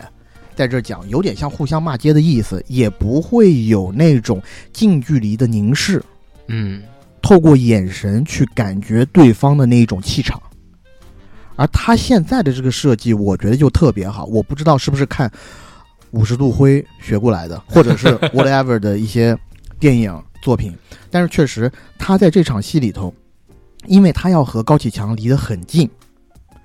然后那一种凝视，那一种紧张感，然后他也可以在那短短的一分钟不到的时间里，嗯，感觉出来高启强这个人是个什么样的人。对，首先他有胆略，有魄力，然后临危不乱。对，可能就在那么短短的时间里面，嗯。我自己在看这场戏的时候，我觉得陈淑婷在这个动作完了以后，最起码他会觉得高启强是个有意思的人，是个有胆识的人，是个嗯汉子。对对，在某一方面肯定打动了他。而且后面也有几场戏，我觉得高叶对这角色的把握特别好，是把媚和这个角色的精明和这个角色的能干都融到一起了。比如说，他带着高启强去见陈泰的那一场戏，第一次见陈泰，他跟高启强理了理高启强的这个领子呀。那个时候其实两个人就稍微有那么一点点暧昧了，有那种暧昧的劲儿了。一听说高启强快四十岁了，没谈过恋爱，又对孩子这么好。对吧？对弟弟这么有家庭观念，就觉得可能是一个好的下家了，帮他领了领衣服，然后还老爹冲过去抱住陈泰，然后呢跟陈泰比了个眼色。在高启强跪下来之后要认陈泰做干爹的时候，高叶抱着陈泰，笑着又给了陈泰一个眼神，意思就是说，哦，这哥们儿信得过，可以认他。嗯，演员的这种小细节太棒了，而且说实话，我真是觉得高叶好漂亮，在这部戏里的造型起码真的非常漂亮，因为我也看过她素颜。没错，我自己是因为看电视剧比较少，所以呃，据说高叶之前也演过不少大嫂嗯啊，但是那些电视剧我都没有看过。呃，我在这部剧里呢，应该是第一次对高叶这个演员，呃，有这么长时间的关注。然后包括当高启盛，啊、化作一个小学辅导老师进他家的时候，当他家里头都布满着这个警察，高叶有一场戏，在警察的监视之下，他要给高启盛透露一些情报。那一场戏就显出这一个黑帮大佬的女人。我当时最早看到高叶的时候，我只觉得她只是一个平凡的大嫂，嗯，就是黑帮大佬的女人嘛。但是那一场戏让我看到她有勇有谋，在警察的监视下临危不乱，然后借以跟辅导老师讨论小孩的功课，在小孩的数学作业本上用铅笔，在一些特定数字上画了几个圈儿。嗯这些数字呢，其实就是他要透露的陈泰的电话，但是嘴上讲的却是另外一套说辞。对这儿我稍微说一嘴陈泰啊，我觉得陈泰其实有一个问题，从这部戏一开始就告诉你，哎，老爹呢在京海市呼风唤雨，有特别强的人脉跟资源，但是第一场调和他就失败了，让我感觉他已经日薄西山了。而且到了零六年，高启强已经成为总经理之后啊，遇到了好多事儿，你似乎也没发现陈泰除了打听消息之外，能给他具体什么样的帮助，然后认识哪些大老虎，没有，只是告诉你陈泰每次都比他先得到消息，但是陈泰手里也没有解决的方式，包括最后高启强就把陈泰赶出了建工集团嘛，对吧？但是陈泰呢，也没有反扑，也没有反扑，也没动用自己的资源，就让你觉得他这个黑老大。但是有一点可能是伏笔，为啥？我们看到第二十六集，陈淑婷跟他说：“我不会回来，你也别找我。”然后等到第二十七集，陈淑婷死了，对，而且不单陈淑婷死了，陈淑婷的俩孩子反而还活着，一个是她跟前夫白江波的儿子白小晨，现在叫高小晨，还有一个呢就是老莫的孩子黄瑶，他俩都活着。陈淑婷不知道为什么死，而高启强也说你们要接着去查。我总觉得大嫂的死不是个意外，这就让我怀疑，有可能陈淑婷她的戏份还有。呃，倪大红老师的戏份会在随后这十三集的时间里边抽丝剥茧包出来。当从零六年到二一年这段时间里边发生的事情还有很多。没错，我跟你的感觉一样。但是当时我，因为他问的是唐小龙嘛，所以而且唐小龙在回话的时候，我感觉他稍有迟疑。嗯，我心里想说，因为唐小龙又是陪陈淑婷去的香港。我想说，会不会是唐小龙收了别人什么好处杀了他，或者是因为一个被逼无奈怎么样的？呃，但你这么一说的话，我觉得陈泰确实也有可能，对吧？嗯，而且陈泰，我觉得未来这些戏里边，有可能他还会真的出现，他可能是扳倒高启强的吧，一个重要的手段，或者说一个重要的人物，他会转做污点证人，最后扒肯定是要扒到他的，不可能让他善终。他前面有这么多的事儿嘛？说完这些啊，然后我们再回到这个高叶上边去。高叶这个角色给我的感觉，在开始的时候他就不是一个简单的人物，因为最开始你看那些警察跟他聊天的时候就说，根据我们的了解，白江波手下的很多生意，比如说沙场，其实都是你在管理的。意思就是他并不只是黑帮大佬一个普通的老婆，他其实是个女老大来的。而且你看白江波没了之后，他从陈泰那儿动用的资源，还可以保证自己的安全的同时，又把这个徐江搞倒。徐江倒了之后，第一件事回到京海，召集自己的手下，又把高启强什么的先找回一个场子来嘛，哪怕没弄死，对不对？这个姐姐不简单，而她真正成了，嗯，张颂文的老婆，成了大嫂之后，跟张颂文的那些互动，你也知道。大嫂有心机啊，有手腕啊，而且真的是贤内助来的。唐小龙为了自己大哥坐了六年的牢，出狱之后，是谁买了一个赌博厅给这个唐小龙？是陈淑婷。高启强说的很清楚，说大嫂帮你已经把这东西结过了，之后的利呢，你占八成，大嫂占两成，啊，你就当还大嫂给你投的本钱就可以了。虽然这件事儿呢，也有可能是。高启强示意的让他这么去做，但是也从这儿能看出，人家陈淑婷愿意帮衬自己的老公做这些事儿，绝对是一个特别直称的老婆。而且我一直也觉得她跟高启强之间是有爱情的。当然，我觉得肯定啊，对吧？包括他跟高启强最后那段对话，说我跟你在一起就是看中你什么什么，我觉得你会给我一个我想要的生活，我不想再过以前这样的。但是我跟你在一起越久，我越觉得，嗯。可能你给不了我想要生活，你不要再来找我。他哭泣成那个样子，肯定也是爱高启强的嘛。陈淑婷这个角色确实也是这个戏里边，应该这么来讲，其实这戏里边最主要的女性角色是两个，但陈淑婷的魅力远在孟玉之上。对孟玉这个角色，我说实话，我看着有点烦，而且有一些咋咋呼呼的。最开始阶段，你会感觉他是一个不谙世事的大学生，一腔热血。然后大学毕业工作了以后进入职场，他就是猛冲猛撞，不顾安全，所以很多的一些戏份，比如说安心要去救他啊，怎么样，其实是因为孟玉自己在职业上的一些追求。然后他这个人呢，又，嗯，因为家庭条件又比较好，所以我自己感觉他在和安心的这个沟通过程当中的话，其实他。可能没有办法理解到安心的很多苦楚和痛楚，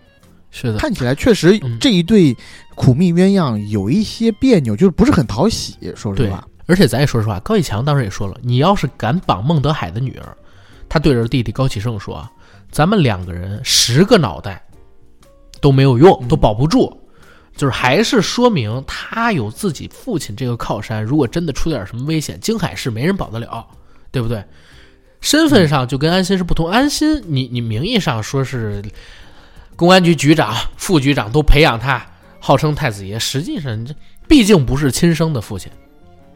对就是没背景。看到后面以后，我凡是孟玉出场的段落，包括他和村支书李有田的儿子互动的那些段落，我都觉得 有点缺。对然后呢，我看到后面，尤其看到二十七集，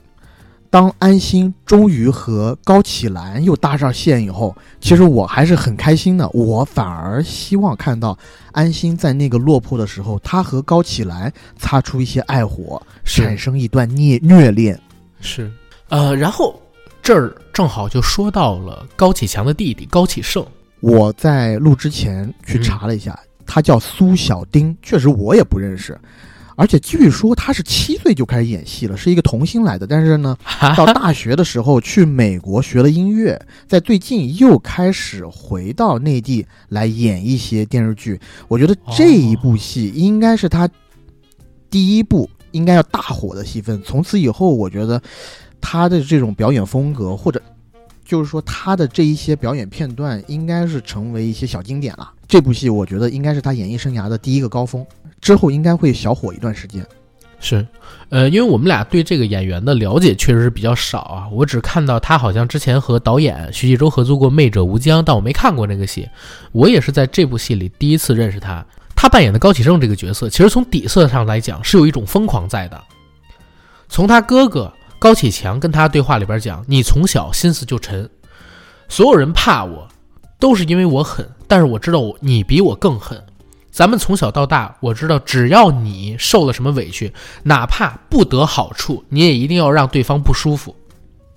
而这个角色呢，一开场他出来的时候，你只是觉得他是一个非常好的一大学生，成绩好，性格好，沉稳，跟所有人的关系都处理的特别的融洽，又懂事儿。因为开场就是他哥哥进了派出所，他就给哥哥送饺子嘛，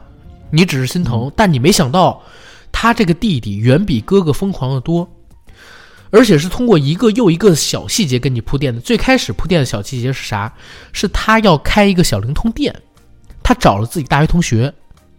是金海市第一家小灵通店，这一点可以看出他弟弟特别聪明，看到了未来的商机所在。没错，在大四的时候，他已经考出去金海了，考了一个很好的大学。然后，哥哥对他的要求是：你上了大学完了以后，你就在大城市好好发展，谋一份好工作。但是，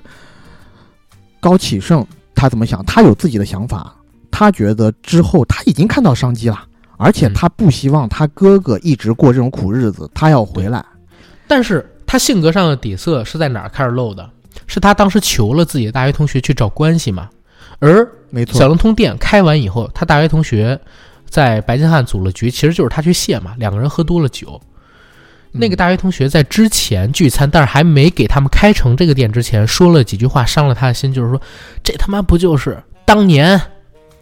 在我这个嗯学校宿舍里边给我拎包的跟屁虫嘛，谁都有钱，就他没有，天天在我们这蹭饭吃。当时呢，这个高启盛的脸上啊是没什么表情，你本来以为就是以后他会和这个人产生一个什么样的故事，但没想到当下就给爆了。趁这哥们儿喝多了不记事儿，俩人走到车前那一小段路，出了白金汉，走到车前那小段路，把这哥们儿脑袋就给开瓢了。在那一小段路上，他一开始是这嗯哥们儿喝得晕晕乎乎的，突然说：“哎，我手机呢？那个启盛，你去帮我去查查手机在哪儿。”让高启盛回到 KTV 里头帮他去找手机，嗯，但没想到高启盛刚走了几步，就折返了回来，嗯，在他身后打了飞起一脚，还是拿了一砖头嗯。打了他们一闷棍，然后真的是把他按在地上往死里打。而且呢，那个手机其实就是高启盛一开始自己就收走了。嗯，从他收手机开始就已经在策划出了要打他了，而且那场戏给我印象最深是啥？第二天他们到了这个白金汉，去问丢手机的这个事儿，人家说确实有一个大学生回来骂骂咧咧的跟我们吵起来要找手机，哦，你才知道他一开始就做好了怎么摆脱自己的嫌疑，什么时候找机会下手，就一整套的东西，他早就在那可能。听到他这同学说侮辱他那几句话的时间，短短这么几秒里边，他就在就设计好了，特别有心计。啊！而且呢，那个时候他其实自己也喝的半半醉不醉的，他听着他同学，他同学我觉得也挺有意思。你干嘛跟一嗯 KTV 的小姐讲这些呀、而且隔墙有耳，被这个嗯高启盛听到了，听到了以后他就盘算，竟然就在那么短的时间内策划出了这个案子。然后从他这个事情以后，电视剧里头基本上高家的大军师就是高启盛。呃，对，但是中间还有几个小伏笔，因为刚才我们说的这场 KTV，只是我们这些观众知道他有这个心机，有这个能力，他哥其实是不知道的，嗯而且他哥不希望他入伙。高启强作为一个哥哥，其实是蛮合格的，他不希望自己的弟弟妹妹走上弯路，自己走了弯路已经后悔莫及了，但是不能让弟弟妹妹也走上弯路。但是高启盛呢，就一定要让自己掺和进来，一方面肯定也是为了保哥哥，另外一方面他想借着这次的机会，让他们这家人改变命运，从此成为这个京海的龙头。那他先是做的什么事儿？发现哥哥好像跟徐雷的死有关系之后，他自己偷偷做了一把枪，用自己学到的科学知识偷偷做了一把枪，而再随后呢，他不但告诉自己的哥哥已经发现他们可能跟徐雷的死有关系了，还把徐江的底给摸清了，甚至还安排自己的哥哥怎么跟徐江接洽。嗯怎么去处理跟徐江的问题？怎么样设埋伏？然后让我觉得最妙的、最妙的那一场戏是什么？他安排唐小龙去烧自己的铺子。为什么？因为就在前一天，他逼着自己哥哥让自己入伙的时候，哥不让，给自己安排了一个对他当时跟哥哥发了一句誓，因为哥哥一直不让他入伙，高启盛就跟启强说：“这个铺子就是我的命，如果徐江敢动我的铺子，我就要跟他干到底。”对，然后当天晚上他就安排汤小龙做了这一出戏。没错。而到了第二天，我们通过他跟唐小龙两人的对话才知道，就是铺子对他不重要，家人哥哥是最重要的。当然，自己也不希望家人受欺负，还是希望不过穷日子嘛。嗯，但是他为什么要安排唐小龙烧自己铺子？一方面是说徐江他动了我哎最重视的东西，另方另外一方面也是警告他哥哥，敢烧你铺子，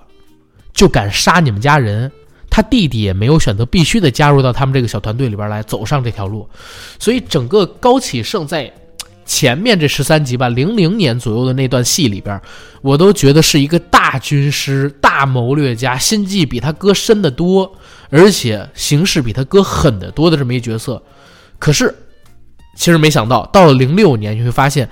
高启盛呢是一个特别飞扬跋扈、张扬的性格。他之前没有把这些外放的性格展露出来，是因为还身处于低位。嗯，当他身处于高位之后，过去这些年受到的苦，就全都要化作自己对外的嚣张表现出来，没错。不计后果，对吧？比他哥疯狂多了。最典型的就是因为这点，其实当时听到我有点想笑。你知道以前有一个段子说，上大学去学这个 BB 机修理，等四年之后毕业了，BB 机也毕业了，对吧？然后不知道该干啥。还有那个《乘风破浪》里边，彭于晏跟邓超说：“我们现在准备囤这 BB 机，嗯，囤一堆好号，过几年之后肯定特别挣钱。”他也是，他在零三年、零四年左右的时候囤了几十万台小灵通，几十万台，你想，就咱们哪怕说一台五百块钱，二十万台，那可就是一个亿呀、嗯，对不对？他囤了几十万台，等到零六年、零七年的时候，我们都知道小灵通没用了，没有小灵通了，市场变了，对吧？不允许你再搞这些东西了，这些钱都砸在手里，他铤而走险，怎么样去贩毒？嗯，他哥哥不敢干的事儿，他敢干，最终导致自己呢走上不归路，哥哥也没办法保他了。而人生走到末路之后，我觉得高启盛啊有两场戏特别值得拿出来说，一场就是他去杀李宏伟那场戏，嗯，那场戏给我的感觉特别像韩片，这个我要说一句，有点像黄海那种感觉的气质的东西。为什么要他要杀李宏伟？为什么他执念这么深？因为本身已经安排了老莫去干他了。老莫是高启强在很多年前下的一枚棋子，一直把他养在身边。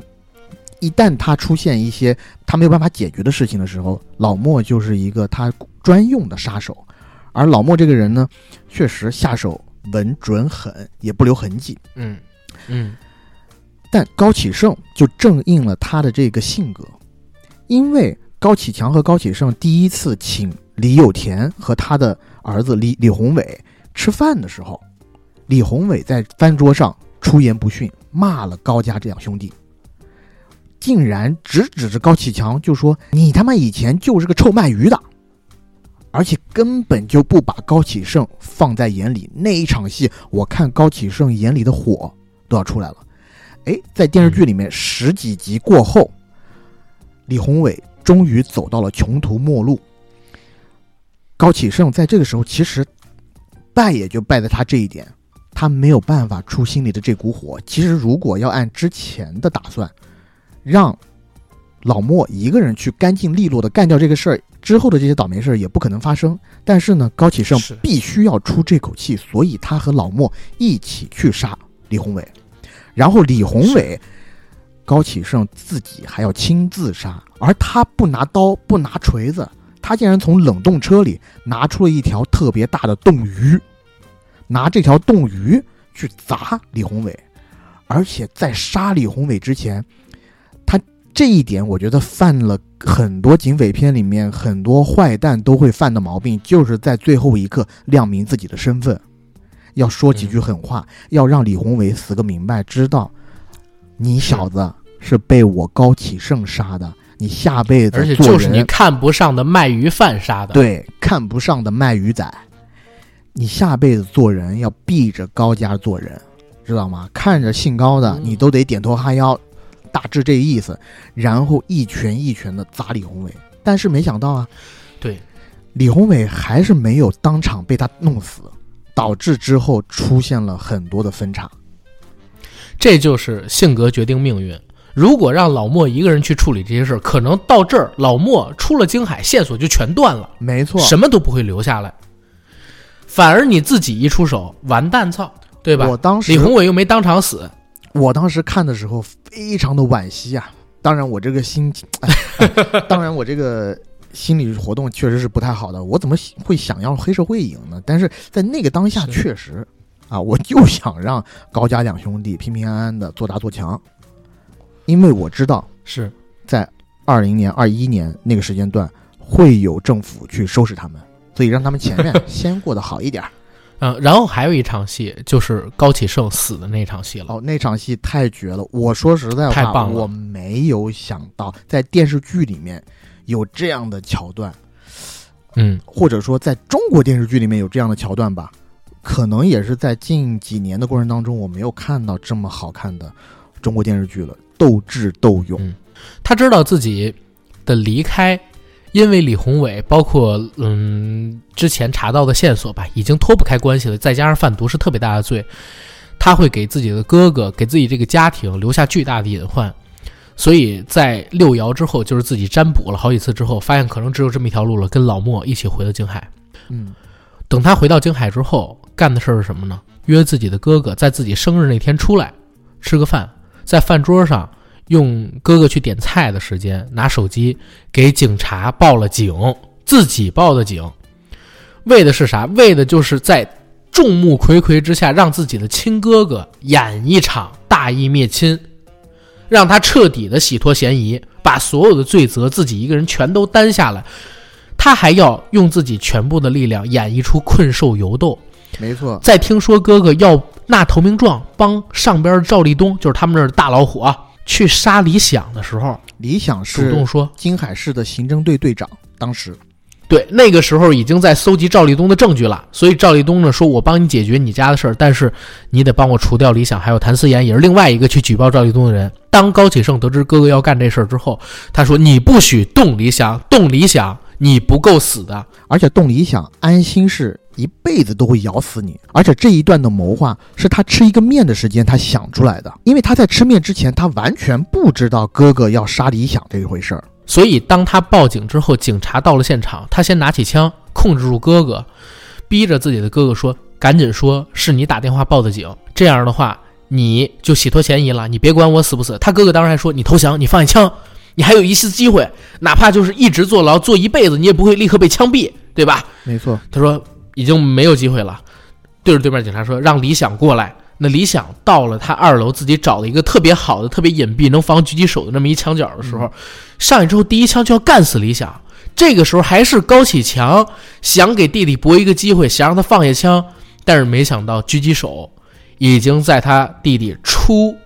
那个墙角的一瞬间就摁下了扳机，弟弟中枪了。但是紧接着，我说实话，我也在想编剧要怎么收场。嗯，后边给一个镜头，高启盛一脸血污，呲着牙站起来，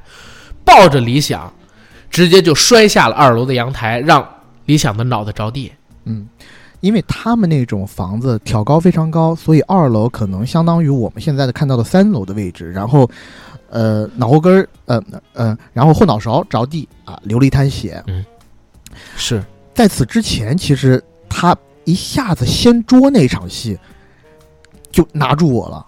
因为他已经跟哥哥把这个计划全都撂白了，然后他也知道他哥哥太爱自己了，是动不了这个杀心的，所以他要帮哥哥启动这个计划。他怎么弄的？前一秒还在吃面，突然之间就把整个桌子给掀开，拿出了早已准备好的手枪，指着高启强，大喝一句：“高启强，你他妈出卖我！”那一个场面太港片了，但是说实话，嗯非常爽。这么大声暴喝因为在此之前，警察已经接到风声，把周围所有的老百姓全都调走了，而周边剩下的人已经全都是便衣。而高启盛这么大喝一句的目的，也正是让周边的警察都知道，是他哥哥出卖的他，是他哥哥举报的他，大义灭亲。对，就嗯这一步棋下得非常好。老哥，你不是举棋不定吗？所以我不要你决定了，我帮你我来帮你决定。我先走出这步棋，你配置下嗯就可以了。是。真是厉害。其实我说到这儿就真的想说高启强了，但是高启强这么精彩，留到最后再说。这儿只说高启强的一个反应：当他被杀死，李想被救护车救走，高启强看着弟弟尸体的那场戏，哦那表演，太棒了！我必须要张颂文竖起大太棒拇哥。他和以往我们想象的那个表演不一样，自己的亲弟弟死了，那不得大哭一场？哎，但是嗯他不一样，他已经知道他弟弟死了，他不能让他弟弟死的没有价值，他必须要配合把这个戏演完，所以他当时强忍着泪水。他是完全没有哭，但是当时他已经六神无主了。他不断的嘴里喃喃的说着那么几句固定的台词，就是你干什么都好，你干嘛贩毒啊？哎，我举报的，让你别贩毒。不不不，你你这个气势就不对了。啊，你这个气势不对了。我觉得张颂文那个表演更高级，他是在哪儿？他是先崩溃，看着弟弟那个眼呃，看着弟弟的尸体，他先崩溃，但是他又要强撑着自己，所以他中间倒了几次，撞倒了一些东西，别人要扶他，他都挥开，要靠自己站起来。然后坐，用那种想坐周边的一个椅子，但是没坐稳，整个把椅子和那个塑料桌都给弄倒了。这个时候他虽然没哭，但是大家看他这个反应，就观众看这个反应，知道他心里边是崩溃的。然后他接下来说的台词呢，是用那种带着笑腔的口气说：“我报的警，干什么都好，为什么贩毒呢？”哇，这这个表演太棒了！就是你知道，他又要用理智控制自己，然后同时呢，他也知道弟弟的苦心自己不能辜负，再同时他又真的看到至亲之人死到自己面前，已经没办法说其他的东西了，就马上要崩溃了。然后这个时候，警察跟他说：“麻烦你得跟我们去断。”好好，OK，抖着，然后说出这些话，跟他们一起走。我我一会儿到高启强环节，咱得好好说说这个张颂文老师扮演的高启强，嗯，非常值得聊一聊。但是在聊他之前，我们得聊另外一个人。张译老师扮演的安心吗？对我先说一个可能大逆不道的话啊，我这部戏里边我挺烦 安心的，我不要你先说，我先说，我烦他，我也烦太，正了，太伟光正了。就就是我不能，我当然这么做也没错啊。对嗯我不觉得他是正，当然正义的正确实是对的，但我不觉得他是伪光正，因为他这个人的性格就是执拗。说实话，他太执拗了，而这样的一个人，在现实生活中肯定不讨人喜欢的。我就说一句话，如果他在现实生活中是我朋友的话，我顶多跟他做做到同样位阶的时候，我就不不跟他一起玩了，对吧？当自得知自己的师傅曹闯已经死了，你还要去刨根问底，去把让自己的师傅身败名裂。虽然你的目的是要揪出这个警队内的一些呃不公，一些一些你说腐败也好，一些呃嗯跟黑社会纠缠也好，但是你自己师傅已经死了，你这一份情谊你完全不顾，只为了所谓的正正义。我不是说这一个追求不好，只是说他好像都没有挣扎过。或者说挣扎的不多，就他的这份执拗已经完全盖过了他自己人性中的那一份，呃，挣扎。相比之下，我更喜欢理想，因为他是跟做传统的中国人，就是情谊这个是很重要的，而他要用自己的方法，在能做的范围内，一步一步的收集证据，慢慢的去破解这一个这么大的一个保护伞，因为。你要知道，你光有一身蛮力是没有用的，你这个执拗的劲儿，反而往往会坏了大事儿。你倒不如先配合他，将计就计，以收集，呃，将计就计以收集证据，对不对？像这个，就呃，像安心这个警察吧，我为什么烦？可能也是从另一个侧面，我特别喜欢一部呃港片儿叫 PTU。PTU 里的警察是怎么样？穿了这身衫，大家都是兄弟，都是伙计。嗯，我的兄弟丢了枪，这一个晚上，不管怎样，我们所有人都要帮他 cover 这件事，因为丢枪对于警员是致命的，嗯我们要帮他 cover，哪怕是做一些行走在正义边缘的事情，都可以。当然，我这个从正义层面、法律层面上当然是不好的，但是以一个作品的角度上来讲，以一个人性的复杂度来讲，我觉得 PTU 那样的作品会更打动我的心。嗯。而像安心这样的角色，有点太过于、太过于执拗了，是太过于顽固了。其实，对，其实我在想，就是编剧也能理解到我们看到安心这个角色的时候会这么想，但是没办法，这个戏里一定要有这么一个角色的，对吧？他一定要有这么一个角色来推进的。对，因为他是推进这个案件解决的原动力，没有了他，嗯这个案件可能就推不下去了，也没有人敢去再动这个案件，必须要有这么一两一个死脑筋，一直坚持这么所以这是20多年人设上边的一种，这是在人设上边的一种不完美，这但是是刻意而为之的。嗯但是说到这个张译的表演，我觉得还是不错的啊。张译老师毕竟就是也浸淫这么多年了，嗯这个角色捕捉的入木三分，尤其是他和案件无关的时候，那些琐碎的生活，他跟高以翔也好，他跟孟玉也好，他跟李想也好，他的那些互动，我觉得还是非常不错的。我觉得有一呃，我觉得有一个小细节特别有意思，就是当安心在电视剧里做回他自己的时候，其实张译呢表演的时候，他会给自己的口音做一些设计，设置成那种嗯。偏南方的口音，他会特意的去淡化一些平翘舌，甚至是前后鼻音，啊，有点像南方，甚至是稍微偏一点点台湾腔或者闽南语腔那种感觉。但是当他去做卧底的时候，去和疯驴子那一个犯罪团伙对。去做卧底的时候，他其实是满嘴东北话。这一个小细节，其实我觉得是挺有意思的。然后我这个插一个题外话啊，就是最近看也是看一些花边新闻，不知真假，这个只是供大家一乐。就是说，在《狂飙》这个戏这么火的当下，你如果去看张译的微博，好像他几乎嗯。没有给《狂飙》宣传过，这个就很有意思，很让人不解。然后最近我从昨天晚上到现在，密集的看到了。呃，微博上面流传的几则讯息，实与不实暂且不论，我觉得挺有意思的。嗯，跟大家分享一下，就是说说《狂飙》这个戏最开始找的是张译扮演张颂文的这个角色，扮演高启强的角色，而安心这个角色找的是谁呢？杨洋。但是因为一些工作原因，杨洋把这个戏给推了，所以嗯张译就从高启强那个角色变到了安心这个角色，导致呢他其实现在演的可能是他并不是特别想演的，然后张颂文接了高启强的这个角色。嗯。当然了，我觉得这个是从角色设置上来讲的，就是说嗯。高启强这个角色本身就是特别有魅力，而再加上，张颂文的演技又好，所以两相比较之下，确实在这部戏里面，张译的风采要完全被盖过。你刚才说杨洋那个事儿，我是信的，因为徐纪周跟杨洋合作过一部戏叫《特战荣耀》，他跟杨洋嗯关系特别好，所以之前如果你说杨洋来演，我是呃相信会有这样的一个设计的。但是我也很难想，就是如果杨洋来来演你心，对吧？对，因为张译啊、他跟黄轩真的有一个点我是比较像的，就是你你看过那个《芳华》吧？是你看过《芳华》吧？嗯芳华》里黄轩所扮演的那个角色活雷锋，如果你换一个别的演员来演，可能不够让你信服。嗯，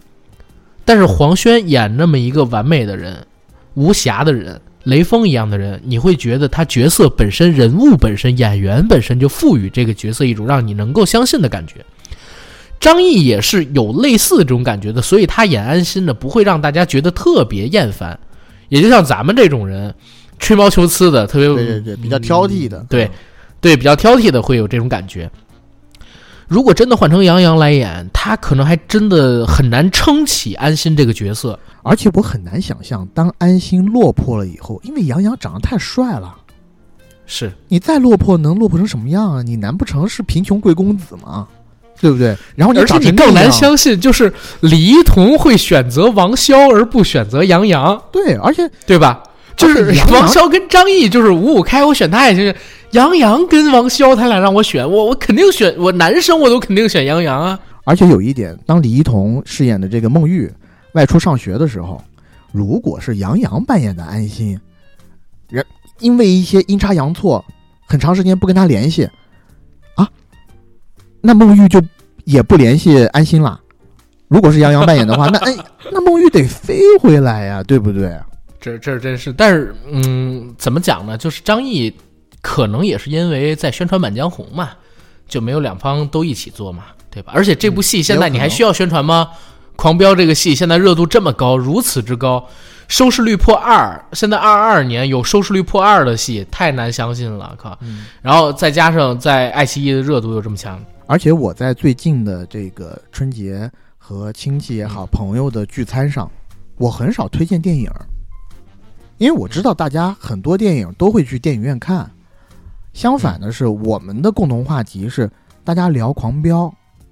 就说：“哎，嗯你有没有看《狂飙》啊？”因为它里面的一些话题更接地气，在酒桌上你知道聊一些这种话题就特别有意思，再结合一些我们身边对吧？我们身边发生的事儿，你比如说在酒桌上聊一些《满江红》什么的，又感觉有点造作，然后聊一些地球什么的，你里面那些科技自己还没有搞懂呢，你你怎么你咋聊啊？对不对？呃，其他的就更不必说了。所以，呃，所以就这个戏，我觉得在这段时间确实给人民生活带来了很多乐子。是，而且我再回忆一下这部戏里边，我脑子里边张译的名场面没有几个，我脑子里边全是别人的名场面，不是可能不是说导演给他的这些设计不够好，嗯。而是因为我本身对于安心这个角色的好感不是特别的强，所以就导致，嗯，他有一个让我特别烦的场面，当然，我觉得那个嗯。是他的高光，他的名场面，嗯。就是嗯。当时安心去处理案件的时候，已经动到了赵立东头上了。当时赵立东还不是副市长，他应该是市里的政法委书记。政法委书记知道了有安心这么个人以后，特意的叫上了一群记者，假模假式的开到了市公安局门口，要去给安心做一些表彰。然后呢，在安心见到赵立东之前，其实他各种各样的领导苦口婆心的告诉他，你不要在这样的场合去说一些不合时宜的话，反而对我们的案件推进不利，或者会让赵立东觉得你是一个大钉子，他一定要把你打掉，或者我们作为观众也会猜到嘛，就是赵立东。如果受到一些威胁以后，他肯定会做出一些反制措施，让你这个案件更难查下去。但没想到安心就是沉不住气啊！他当时是右手已经受伤，缠着绷带，人赵立东基本上都快走了，他还是站在台阶上，慢慢悠悠的走过去，跟赵立东说了那么一句意味深长的话，说我一定类似啊，我现在已经记不清楚具体台词了，大概就是我一定会找出幕后黑手之类的话，然后死死的盯着赵立东。下战书，我就想说，你一个普通警员，你哪里来的底气干这个事儿啊？对不对？你你最基本的一些人情世故，他是不太懂的。就这个角色而言啊，嗯他是不太懂的。哦，你你说到这儿，有一场戏，我觉得还真的是张译扮演的安心比较高光的时候，那个设计我蛮喜欢的，就是当李想发现警局里边开出一辆警车，正在前往某一个废旧呃废旧的楼盘的时候，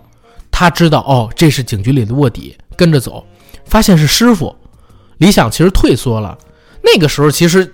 呃，因为他师傅还没死嘛，不涉及到什么给师傅啊平反啊等等等等这种的。嗯对，然后安心说，这个时候你确实要跟上去。那个时候我是完全认同安心的做法，就是你要跟上去，你要揪出来，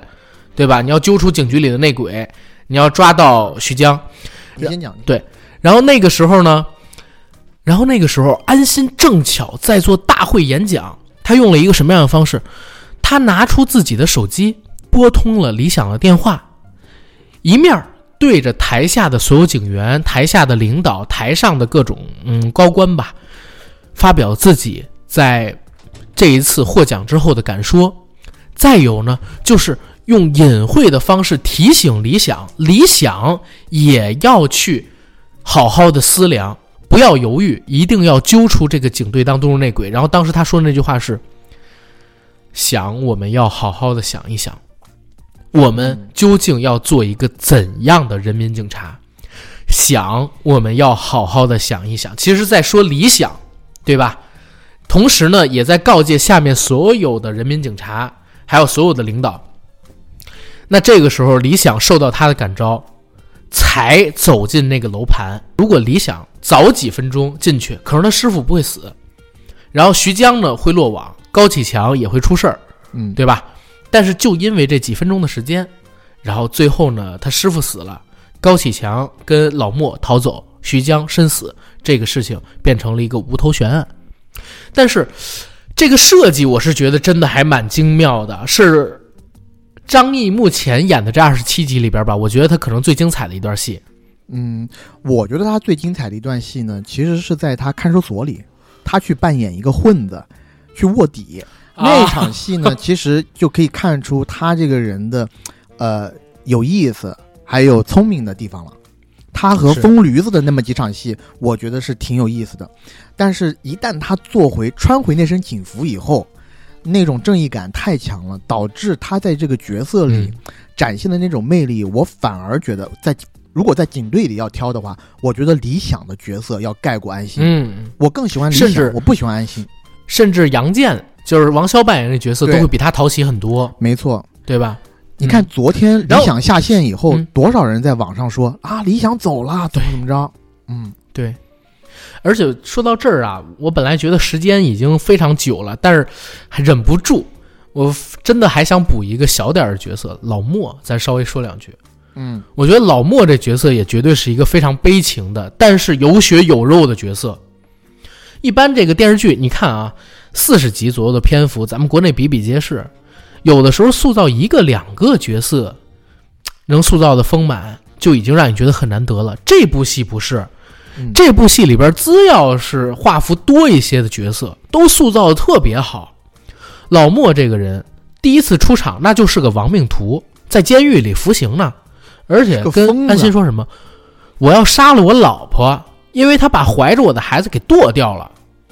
但是当安心告诉他你的孩子还活着，那这时候老莫已经说得很明白了：我这辈子就是为我闺女而活着，我这辈子就是为了她活着，不管怎么样，我要为她活着。在大呃在监狱服刑的后几年，考了个大学文凭，出来之后第一时间感谢安心，去找这个前妻的父母，或者说他女朋友的父母要回孩子。但是很可惜啊，就是确实老莫这条线上，我觉得高启强做的是特别不到位的。嗯，人家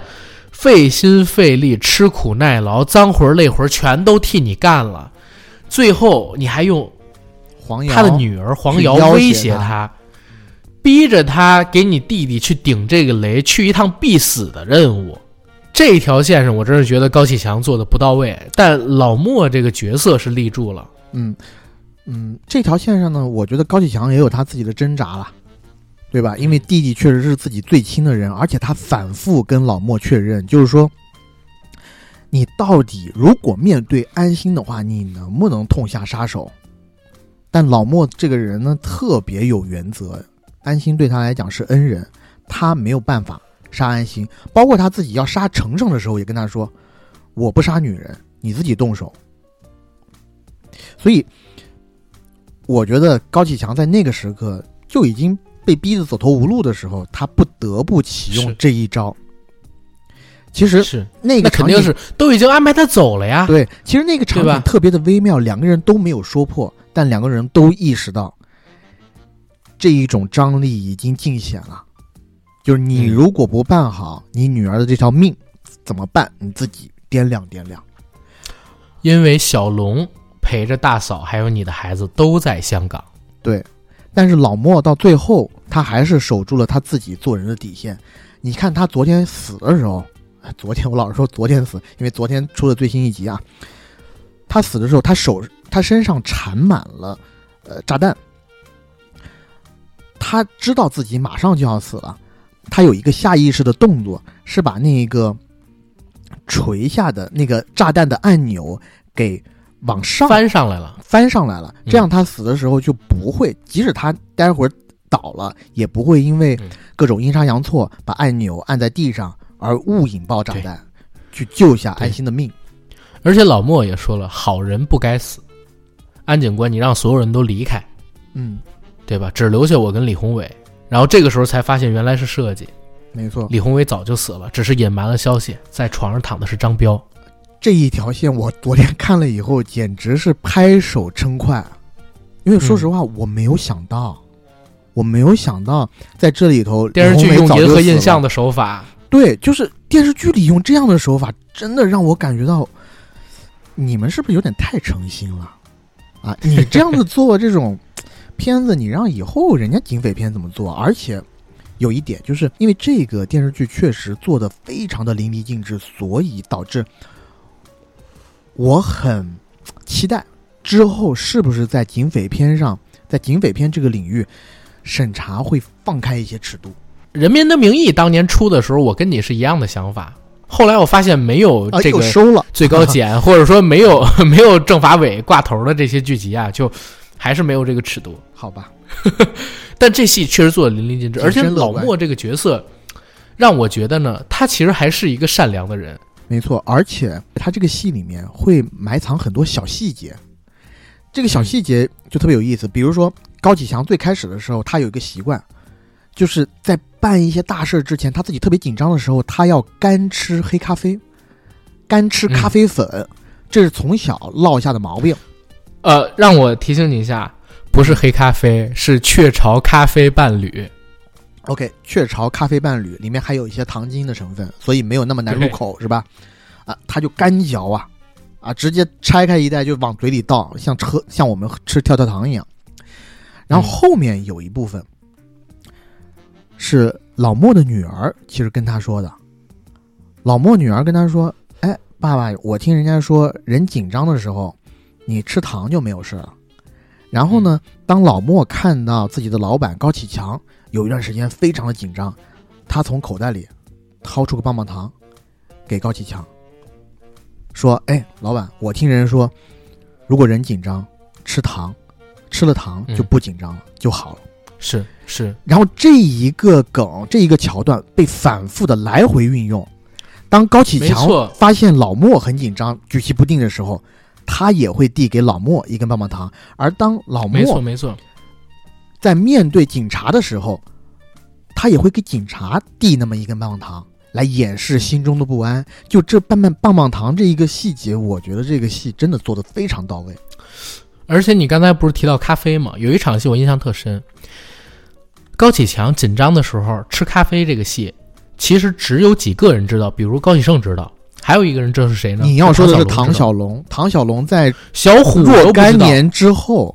对办一个事的时候，哎，给高启强拿了一杯拿了一包咖啡出来。没错，因为他第一次当着唐小龙吃咖啡，呃，是他和唐小龙他们俩人戴着面罩，然后冲进徐江看人的那个场子里边要去救人的时候，去打人的时候，吃这么一包，唐小龙就记住了。那时过境迁，只有这个老哥们儿在开车的时候看到，哎，高启强紧张，然后从兜里也没说话，直接递出了一包，也没说话，就直接递给他。高启强看了一眼，哎，还惊了一下，然后当时拿过来把它给吃掉，这个细节呼应太好了。嗯，对吧？然后老莫这个角色说到这儿就差不多了吧，悲情英雄，但毕竟不是主角，我们说到这儿就结束了。嗯要说说这部戏真正的灵魂了。为什么开场的时候我说我说这戏就是一个掰豪的电视剧版？嗯，那我们原来看跛豪就是生活我没用心，每天都拿命拼，对吧？从底层一步一步靠着自己的凶狠计谋冲杀上来的。高启强这个角色是我第一次在咱们国内的电视，我从小到大，我敢说我看了得有成百上千部电视剧了，唯一一个这样的角色，唯一一个这样的人物，从最底层的一个鱼贩，而且绝对是一个与世无争的、心地善良的，跟所有人都特别好，对家庭、对弟弟妹妹是个好大哥，对外呢是个好朋友，对兄弟两肋插刀，讲义气。虽然没什么文化，但是愿意努力用功学习，努力用功读书，怎么会从我嘴里说出好好的把这件事儿做好做成这么一个角色？但是生活所迫，周边的环境不断的在变化，他被裹挟着一步一步又一步走上了错的路，但是呢，他没办法回头，只能在这条路上越来越深的、越来越深入的走下去，最终成了现在我们看到的这个高启强。这段戏太精彩了，你知道有一场戏就昨天演的，高叶跟他说：“别找我了，不要再联系我了。”那个时候高启强的弟弟刚刚死了。嗯，然后他的老爹认的干爹，本来那陈太不也说嘛，这孩子是真心对我。跟程程第一次聊到高启强的时候，高启强也选择把陈太赶出去，自己已经成了京海的巅峰了，已经步入巅峰了，对吧？但是这个时候身边的人都离他而远去了。小龙在前边开着车，那个时候我我当时我就在想，如果高启强能说出那句话，我操，我整个人就炸掉。就是他对着小龙说：“小龙，我是不是喝醉了？”因为我当年看跛豪的时候，吕良伟上了警车，前边坐的是大虾小虾，里边那个大虾还是小虾忘记，因为他们俩兄弟有一死了，他跟小虾说：“小虾，我是不是喝多了？”一脸淡然说，但是他没说，他选择另外一个方式，就是哭泣起来。嗯，那确实，你看着什么都有了，你也已经是京海最至高无上的那一批人了，也没有人能动你了，都已经成政协委员了，对不对？嗯但是你最珍视的那些东西，其实很多都失去了。你最珍视的家庭，你最爱的弟弟没了，你的老婆、你的孩子也离开你了，你都没有了。身边的这帮老兄弟，该死的死，该散的也散了。昨天有一个镜头，我自己感觉就特别的好，这个镜头也是让我觉得津津乐道的，就是在你那场戏出现不久，高启强坐着车在路上开，然后这时候呢，安心已经被贬为一个交通警察，他站在中间指挥交通，但是呢，在指挥交通之前，安心接到了一个电话，这个电话呢是安长林他安叔打电话过来的。质问他：“你为什么要和孟玉分手？”因为在之前一夜，当孟玉要跟安心谈婚论嫁的时候，安心知道自己未来的前途不会好，他毅然决然的和孟玉选择了分手，而且还告诉孟玉：“我从来都没有爱过你，我和你之间的感情只是哥哥妹妹那样的感情，这不是爱情，亲爱的，这不是爱情，对吧？”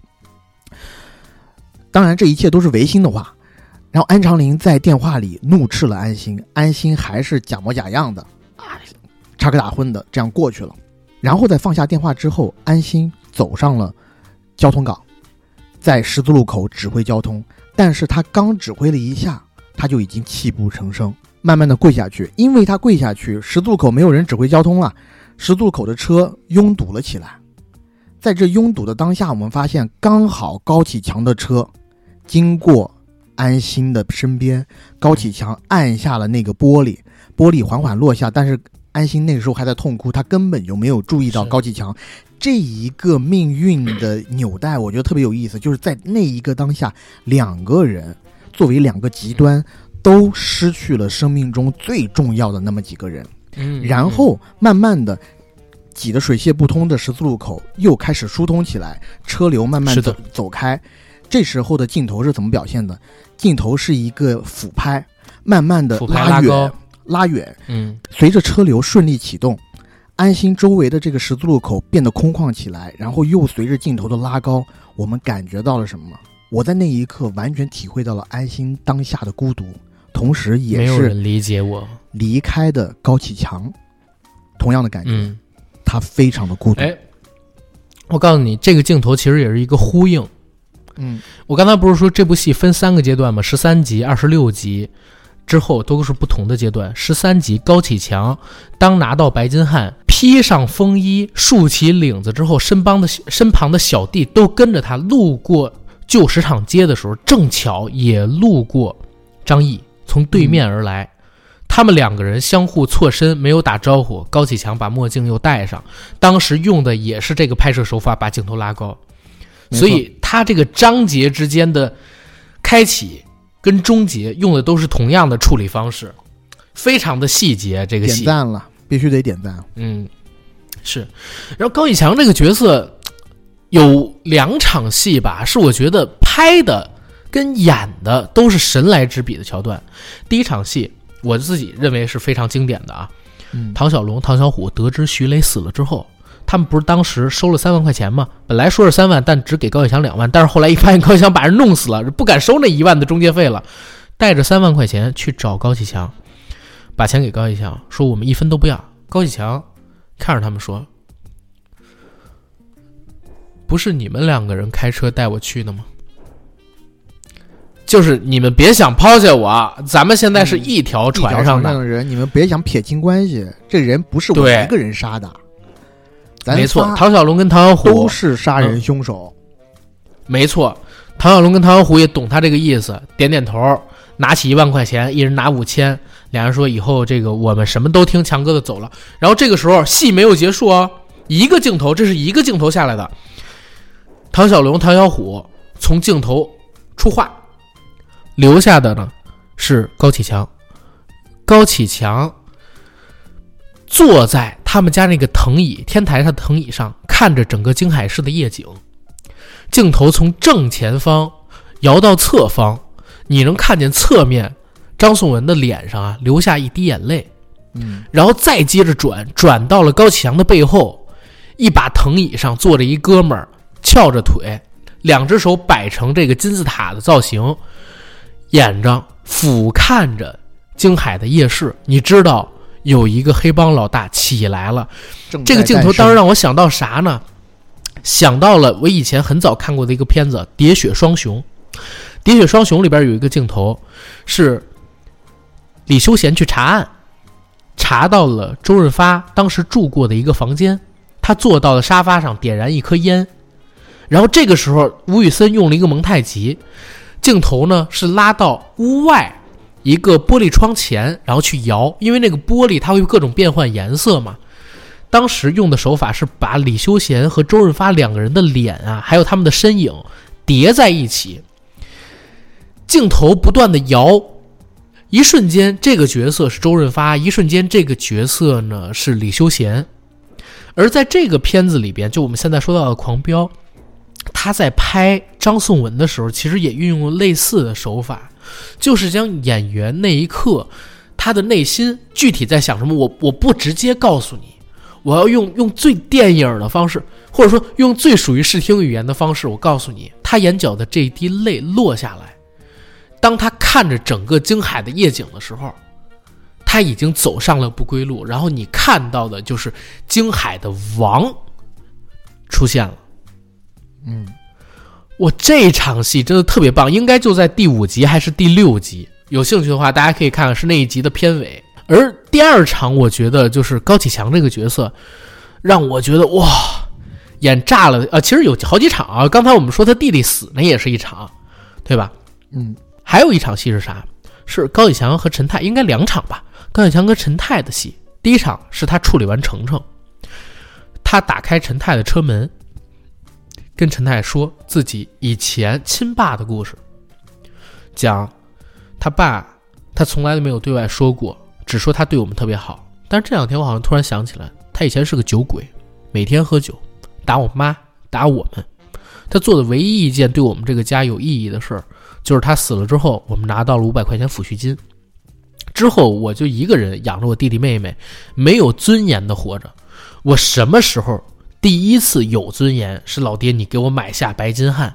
哇，那场戏只有张颂文一个人念台词，也没有什么配乐，张力真的特别好。而到了后面那一场戏，也是他和陈泰在建工集团内部的股东大会上，当他把所有的股份拿到百分之五十一点六的时候，绝对持股了之后，他跟陈泰说：“京海风浪大，风浪越大鱼越多。错了，”真狂！我操，这句话错了。他说的是嗯“风浪越大，鱼越贵”。哦鱼越贵，我操！我昨天看完他说出这句话以后，我马上就在微信里面记下来这句话，所以我记得特别清楚。这个戏呢，我觉得也是挑演员，如果没有这些好演员啊，很难把这些看上去并不十分出彩的台词，让我们能印象这么深刻，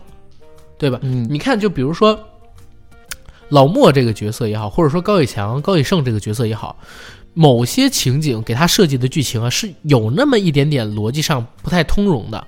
但是因为这几个演员演得好，他弥补了这种剧本上可能说不足的地方，让你觉得我操真牛逼。而张颂文整个人的表演，我也觉得是近几年来吧，我看他所有的戏里边演的最好的。我上一次看到他有这种状态，是演另外一个完全不同的角色唐艺杰，《风中有朵雨做云》，他去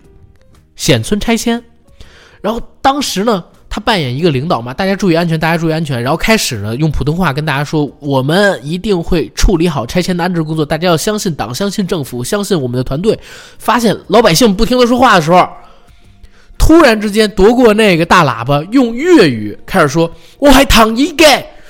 哦，我我我阿婆住在多少多少多少多少号，我从小在这儿长大的。王博，你不认识我了吗？王博，你不是听说这场戏是他临场发挥啊？然后在那个表演之后，其实好几年的时间，我就看他演的很好，嗯但是呢，就有一点模式化，包括他演李大钊老师也是一样的。可是直到这一次，他演这个高启强，我又看到当年唐艺杰时候的状态，而且这跟唐艺杰还不一样，唐艺杰是一个隐忍的官员，甚至有一点点变态的官员，而这个高启强的角色，有一句话不是评论吗？说如果有一天我伏法，也请你记住，我曾经善良过。就是我那天在看这部戏的时候，弹幕上有人给这个高启强写的，把这个角色表演的特别的好，嗯，而且因为这个戏它其实模糊了地域跟背景，它大部分时间也都是用普通话，但是时不常他加那么一两句粤语，就让你觉得特别生活。没错，我觉得高启强在戏里面有一段戏，让我自己觉得很过瘾，就是他当时约干爹陈泰和程程一起去海钓，当时陈泰不是还跟他说吗？你和程程没有什么解不开的结啊，你们俩握手言和算了。难道高启强？我当时还在心想，高启强难道就会束手就擒，就会跟程程握手言和吗？程程毕竟之前陷害了他那么多，还要夺走他在建工集团里面的总经理的位置，而且还在他身边安插间谍。啊，没想到在去海钓的路上，谜团就给我们解开了。在一个分岔路口，突然高启强的车队走上了另外一条路。这时候，程程我们看到他在车里头特别紧张，为什么呢？因为高启强坐的那辆车，他的司机是程程的人，是程程的，应该是他的堂弟，对吧？嗯然后那个时候呢，程程其实使了一个计谋，他希望用高启强的车运一个重要的案件证人，叫张大庆，走出金海市，因为其他的所有的铁路、飞机已经被警方控制了，没有办法走出金海。他当时竟然铤而走险，用一个方法叫灯下黑，他把张大庆装在了高启强那那一部应该是宝马 SUV 的后备箱里，以图他们在海钓期间，张大庆神不知鬼不觉的从公海上出去，但高启强下车，他发现了这个猫腻。他第一句话是怎么跟他的司机说的？他说：“我以前是鱼贩，我是卖鱼的，我对斤两特别在意。我看今天的车，起码重了一百五十斤。为什么重了一百五十斤？就刚好是一个成年人嘛。然后非常快的，他周边的小弟就把张大庆给找着了。这时候，张颂文指着那一个背叛他的司机，说了一些话。这个话我觉得就是大佬风范，因为这个司机啊，其实特别不好，他偷录老大的对话，然后还把这个对话制成了 U 盘，给到了程程，程程又给到了警方，作为控告高启强的证据。而故事设计到这儿呢，我觉得也挺有意思的，因为高启强一开始压根就不想要司机，为啥呢？他老婆的前任白江波就是因为司机是个二五仔死掉的。嗯嗯嗯，而且司机会知道太多太多的秘密，但是呢，碍不住陈淑婷说：“你现在好歹是个老板了，你不能老是自己开车，你必须得要个司机。”所以才安排了这么一个。那当高启强知道了这个司机之前干了这么不利于他的事情，我们正常思维，他已经是金海的黑社会老大了。这个司机算个啥？我杀一个司机又怎么了？对吧？而且在已经在海边了，神不知鬼不觉，这不就分分钟杀了吗？但是这个司机在高启强的再三逼问之下，他竟然没有透露一个字儿，更没有透露一丁点儿对于程程他的堂姐不利的信息。高启强觉得这个司机是条汉子，他跟司机讲的是：你这一关是躲不过去了，你进去待几年，进局子、进监狱待几年。嗯，还是你骨头硬。还是你骨头硬，你出来以后，你可以来跟我。就他的这一个设定，让我当时觉得这个黑帮老大不一般。而且你刚才说到司机啊，这也点一个事儿：高启强这人是典型的讲义气，一人得道鸡犬升天。因为是啥？当时他老婆陈淑婷跟他讲：“你找司机，你找一个信得过的嘛。”他们俩人聊天嘛，说你不行，就让你一些老哥们儿来给你做司机，这样你信得过。高启强是怎么说的？说以前这帮人都是在旧厂切跟我的，嗯，现在呢我好了，让人家给我过来做司机，这于情于理上边怕人觉得不舒服。然后后边呢你也能看见有一小细节，当时他们不是处理了一个叫光头勇的人吗？嗯，说光头勇是唐小龙的下家，在小龙那厂子里边帮自己的弟弟高启盛卖这个毒，啊，小虎的下家帮自己的弟弟卖毒。他问这个光头勇是不是以前就是上街的？他说是。后来确实是把光头勇杀，但是光头勇被杀之前，我看到光头勇的长相，我翻到前面去看，他他妈就是就是上街，挨着那个谁，挨着高伟强卖肉的那个。你你知道吧？？所以就是说，这帮以前可能跟他稍微关系好一点，都被他给带起来了，嗯，没有忘了过去的这帮老哥们儿、老兄弟。嗯而且他还跟小虎说，光头勇收拾干净之后，他的家里人一定要好生照料。是，而且小龙出狱那场戏，我觉得也挺棒的。没错，唐小，你就说这些小角色也演的这么好。一开始唐小龙我就觉得他妈的是一个市场混子，然后呢，谁给钱多就帮谁干事儿，也没有所谓的忠义之言，更别提所谓的什么义气。没想到，首先第一对，唐小龙对他自己的弟弟特别的好，为他弟弟什么事都能干，这是其一。嗯，嗯，第二，在经过多次高启强帮了他们俩兄弟之后，唐小龙是真真的对高启强死心塌地，就跟着高启强干。然后他在进到监狱里面，隔了大概六年，出来以后，嗯，他的那个反应做的实在太到位了。所有人叫他名字的时候，他第一反应是啊到，以为在监狱里面点号呢。然后对于所有衣着光鲜的人，他第一反应下意识都是退让一下，然后做鞠躬、点头、哈腰的姿势，嗯嗯对吧？就是在监狱里面待惯了。然后他出来以后，高启强就对他礼遇有加。还有一场戏呢，他出来之后发现高启强没接自己，他在车上喊的是他怎么他什么时候来？然后那个他弟弟知道他说的是高启强，说马上赶路上，直到高启强跟他见面之后解开心结，才叫强哥等等等等啊。没错，没错。嗯，就这一些小角色，不光是唐小龙，连唐小虎，我觉得都演的特别有样。特别棒。嗯，嗯，像这昨，天那场戏，嗯，小虎去这个警局里边赎高晓晨。对操，你看着他跟高启强什么都唯唯诺诺的，当着其他的这些警员的面儿，那股跋扈的劲儿就出。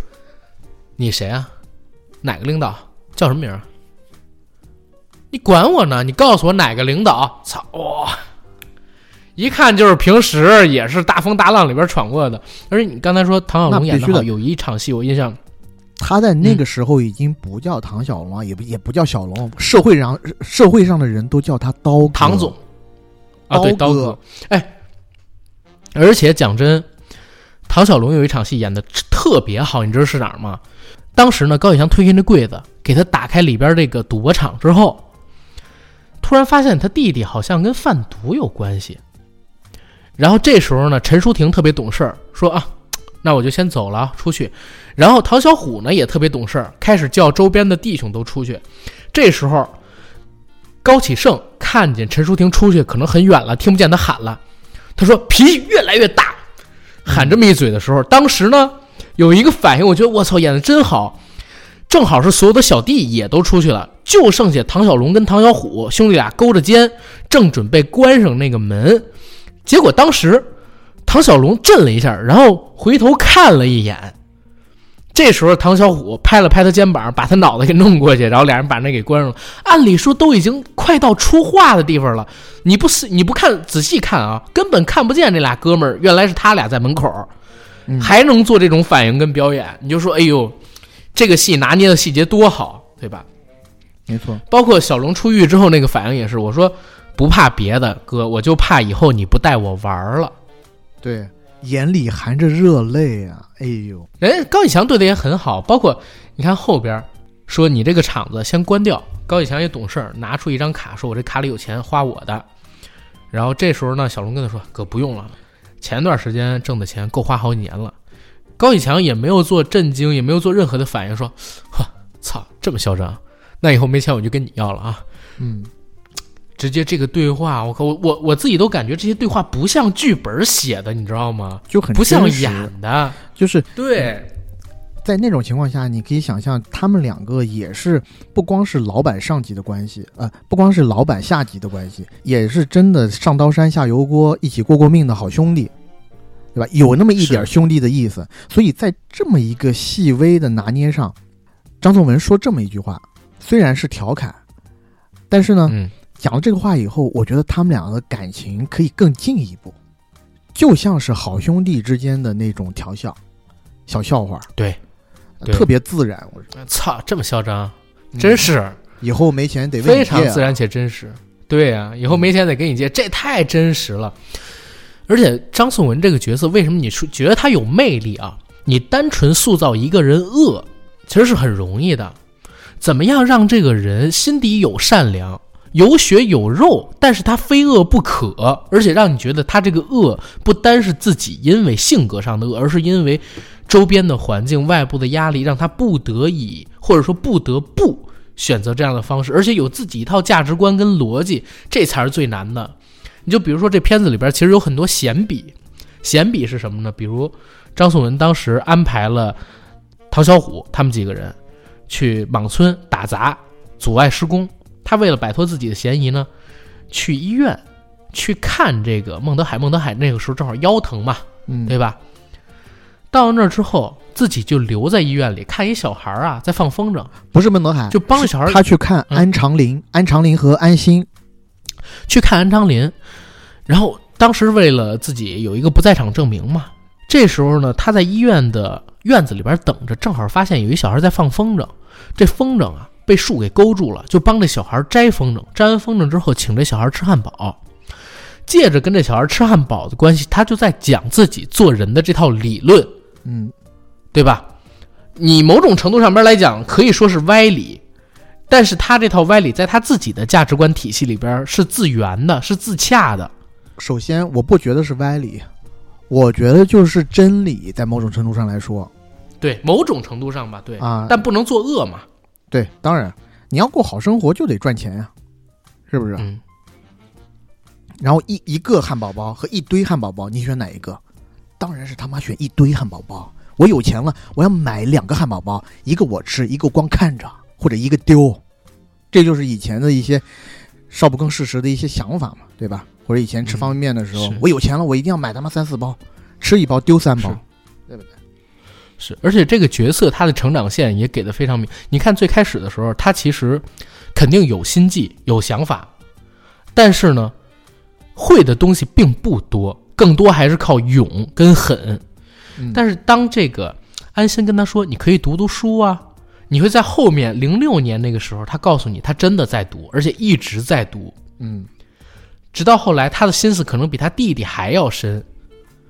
他弟弟已经没办法去当他军师的时候，你就发现这哥们儿真的一直在进步。在成长，而且小虎不也说吗？让这些老哥们儿全都去读 MBA，没错，对吧？全都去读商学院。对这个这一点，我觉得特别特别有样啊、然后我自己觉得，就在那一场戏，当他和陈泰见面的那一场戏的时候，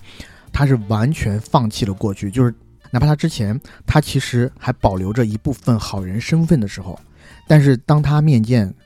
之未来的干爹陈泰的时候，他的那一跪，其实陈泰当时是在视察一个工地，旁边有好多金海建工集团的人，他其实谁都不认识，他就在大庭广众之下。戴着一个黄色的安全帽，西装笔笔挺的，当然是一个那个里面是彩色的衬衫，打了一个古巴领。看到干爹以后，啊，跟干爹说了几句话，马上扑通一下跪了下来，就当着众人的面，还给陈泰磕头，有生活还是说你说以后您就是我的干爹。就那一扣，就把他的过往全部掩埋了。从那一刻之后，他就是金海建工集团的掌门人。没错，而且这一段也是呼应刚才我们说他跟安心的两次擦身，是一次比一次情感都更加强化，两个人都沉沦的更多。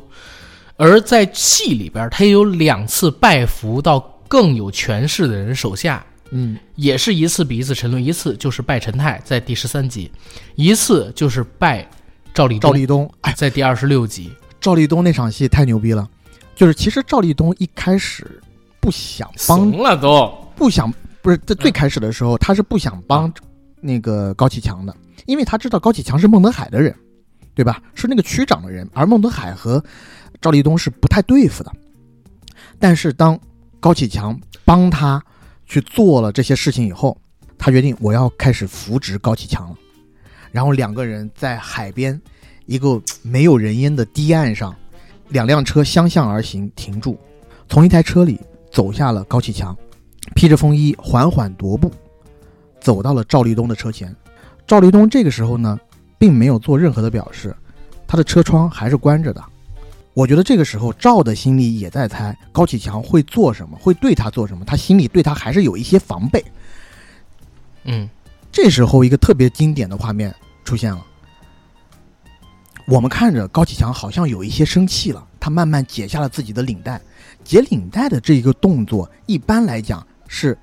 做一些肢体比较大的动作之前会做的动作，嗯对吧？因为系着领带你嗯不好做一些动作嘛，要动手。然后他解下领带以后，在自己的手上一圈一圈的缠着，缠成了一个像沙包一样大的拳套。在那一刻，我甚至觉得，难道高启强要用这一拳把玻璃打碎？对，而赵立东在玻璃里，而赵立东在车内也怂了一下，因为他看，嗯，而赵立东在车内也怂了一下，因为他看到高启强举起拳的那一刹那，他躲了一下，他也怕他要砸碎玻璃，但没想到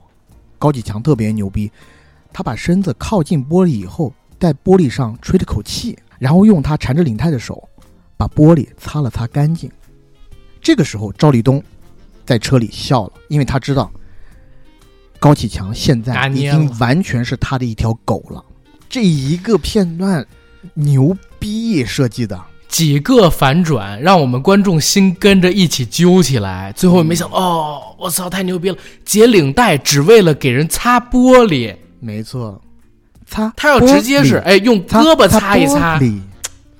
只用哎，如果他这儿哈一下气，用袖子擦一下，你还没觉得有那么卑微。他用领带哎弄出卑微，首先到了，再有一个，他当时解领带你会觉得他是不是因为弟弟的事儿想想硬一把？但是哇，又有反转，又把这个打到位，哎，这一块儿真太棒了。你知道这个突然让我想到了《礼貌半太子》里头的黄台伦 把自己拴拴上狗绳，然后把狗绳交到别人手里那一段戏，这个戏就比他高到不知道哪里去了。而且张颂文这个事儿啊，我我还知道一个八卦，也是之前看花絮说的，说当时呢，导演没确定高启强这个角色到底找谁演，有好几个在选的角色。当时正好听说张颂文在他们嗯导演那个工作室附近的一个地儿拍戏，拍什么呢？拍新居。嗯他去探班，然后他把这个剧本给带过来了。结果张颂文拍着拍着新居，看到这个剧本，哇，就说一定要演，当场把导演留下来，当着他的面儿演到了凌晨三点多，就看了这个剧本啊，用这个剧本演到凌晨三点多。嗯然后导演徐纪周就觉得哇，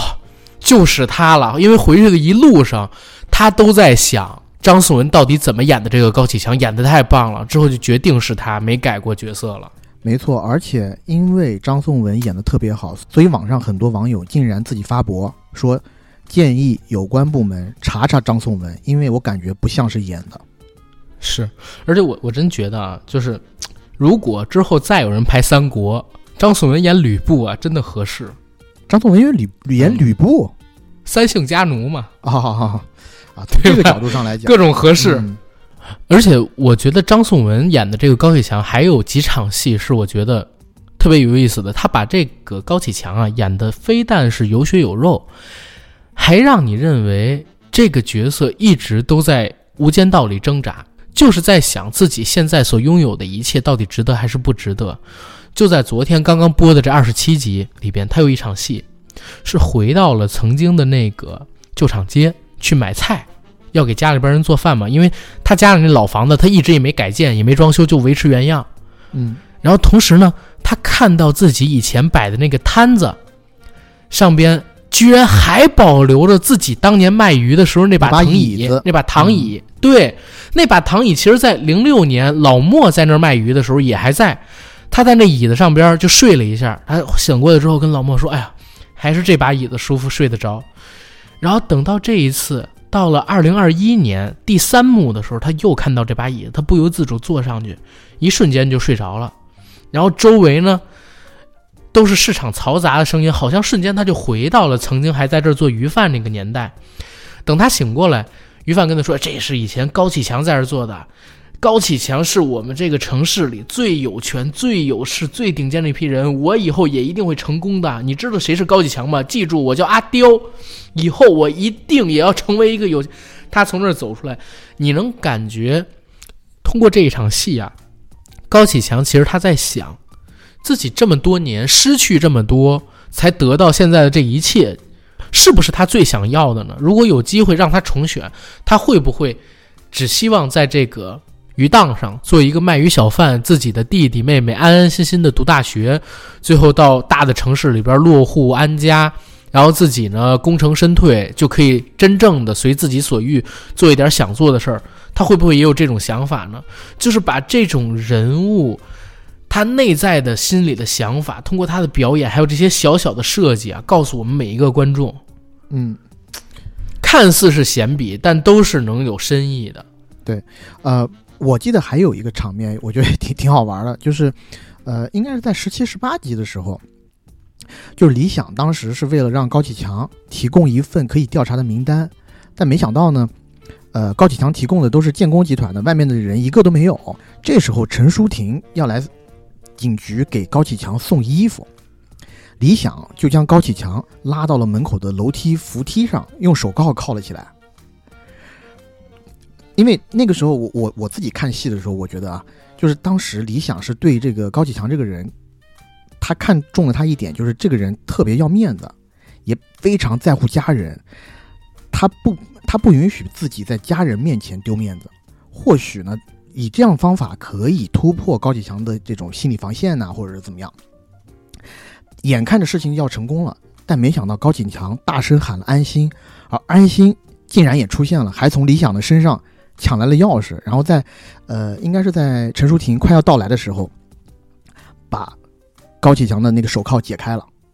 让高启强免于了这一场尴尬。然后事后，高启强反而对安心说了一句话，说：“你这个人啊，还是这么善良，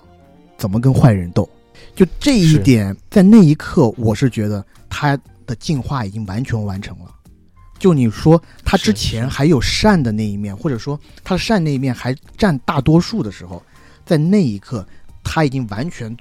完成了这个黑社会老大的身份转换。是的，是的。所以你就说这个戏它好在哪儿？我们刚才每一个聊到的人物，在这部戏里边都更丰满啊，比我们聊的要更丰满，能让我们留下这么深的印象。咱也是看戏看了这么多年的，嗯，近几年哪部戏能给我们这种感觉？对吧？而且我手里边呢也看到了一个导演的专访，导演是这么说的：他说，我是一九七六年出生的，零一年我大学毕业，在成长的关键阶段，我赶上了中国加入世贸、申奥成功，感觉那时候所有人的欲望都被点燃了。所以你看这部戏里边他挑选的点，零零年、零六年，对吧？嗯，整个社会都充满着机会，每天都有可能迎来命运的重大改变。经济发展高歌猛进了小二十年，直到疫情带来很多变化。看到这些，我们有很多想表达的，也觉得这个岁数可以做一点小总结。我是带着一点野心做下这个项目的，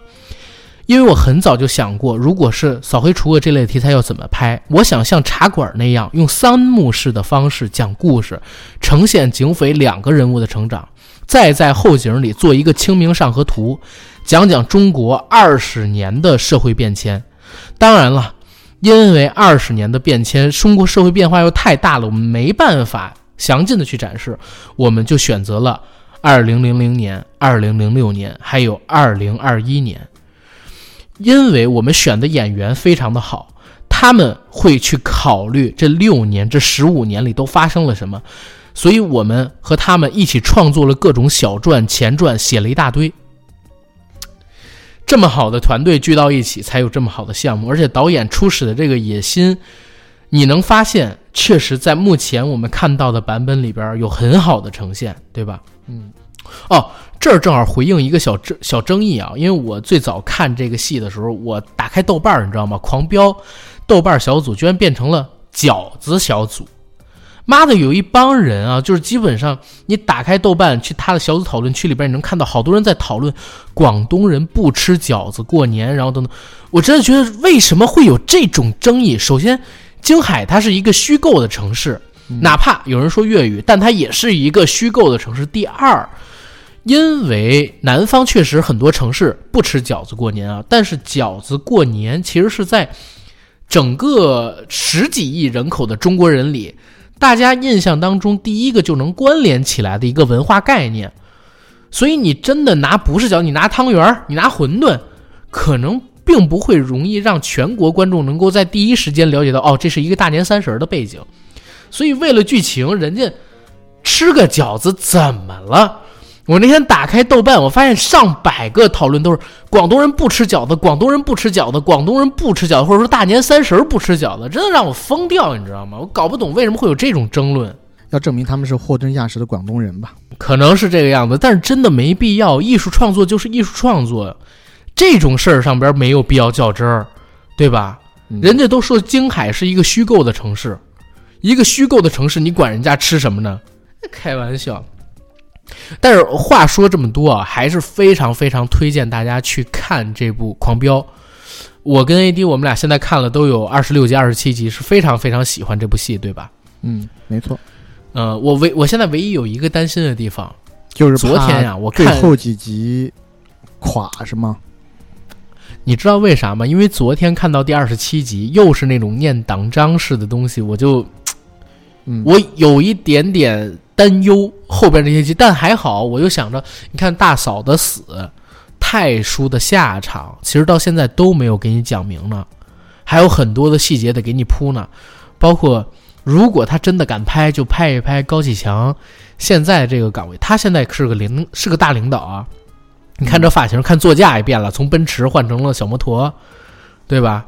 嗯，这么大一领导，如何在政坛上跟这些大官儿、大老虎斗用自己的江湖手段，那我就觉得牛逼了。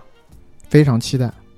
行，我觉得今天咱们俩聊了《狂飙》的很多东西、很多人物，但是还是没有完全把这部戏好看的地方跟大家讲尽。大家有兴趣的话，还是到这个爱奇艺上边去看。现在是每天晚上更新两集，看看这部戏是不是像我和 AD 所说那么精彩。但是记住，一定要熬过前半集。然后今天的节目到这儿差不多可以结束了。节目的结尾做个广告，我们的节目硬核电台已经在全网各大播客平台同播出，欢迎各位收听、订阅、点赞、打赏、转发我们。想加群的加 J A C K I E L Y G T，让我们的管理员拉您进群。想关注我和 AD 微博的，请搜索“硬核班长”以及 AD 钙奶爱喝奶，关注我们俩的即时动态。同时，我们节目今天上传的时间呢是二十九号周日，大年初八。我觉得初九，也就是明天，应该是绝大多数人正常返工的第一天。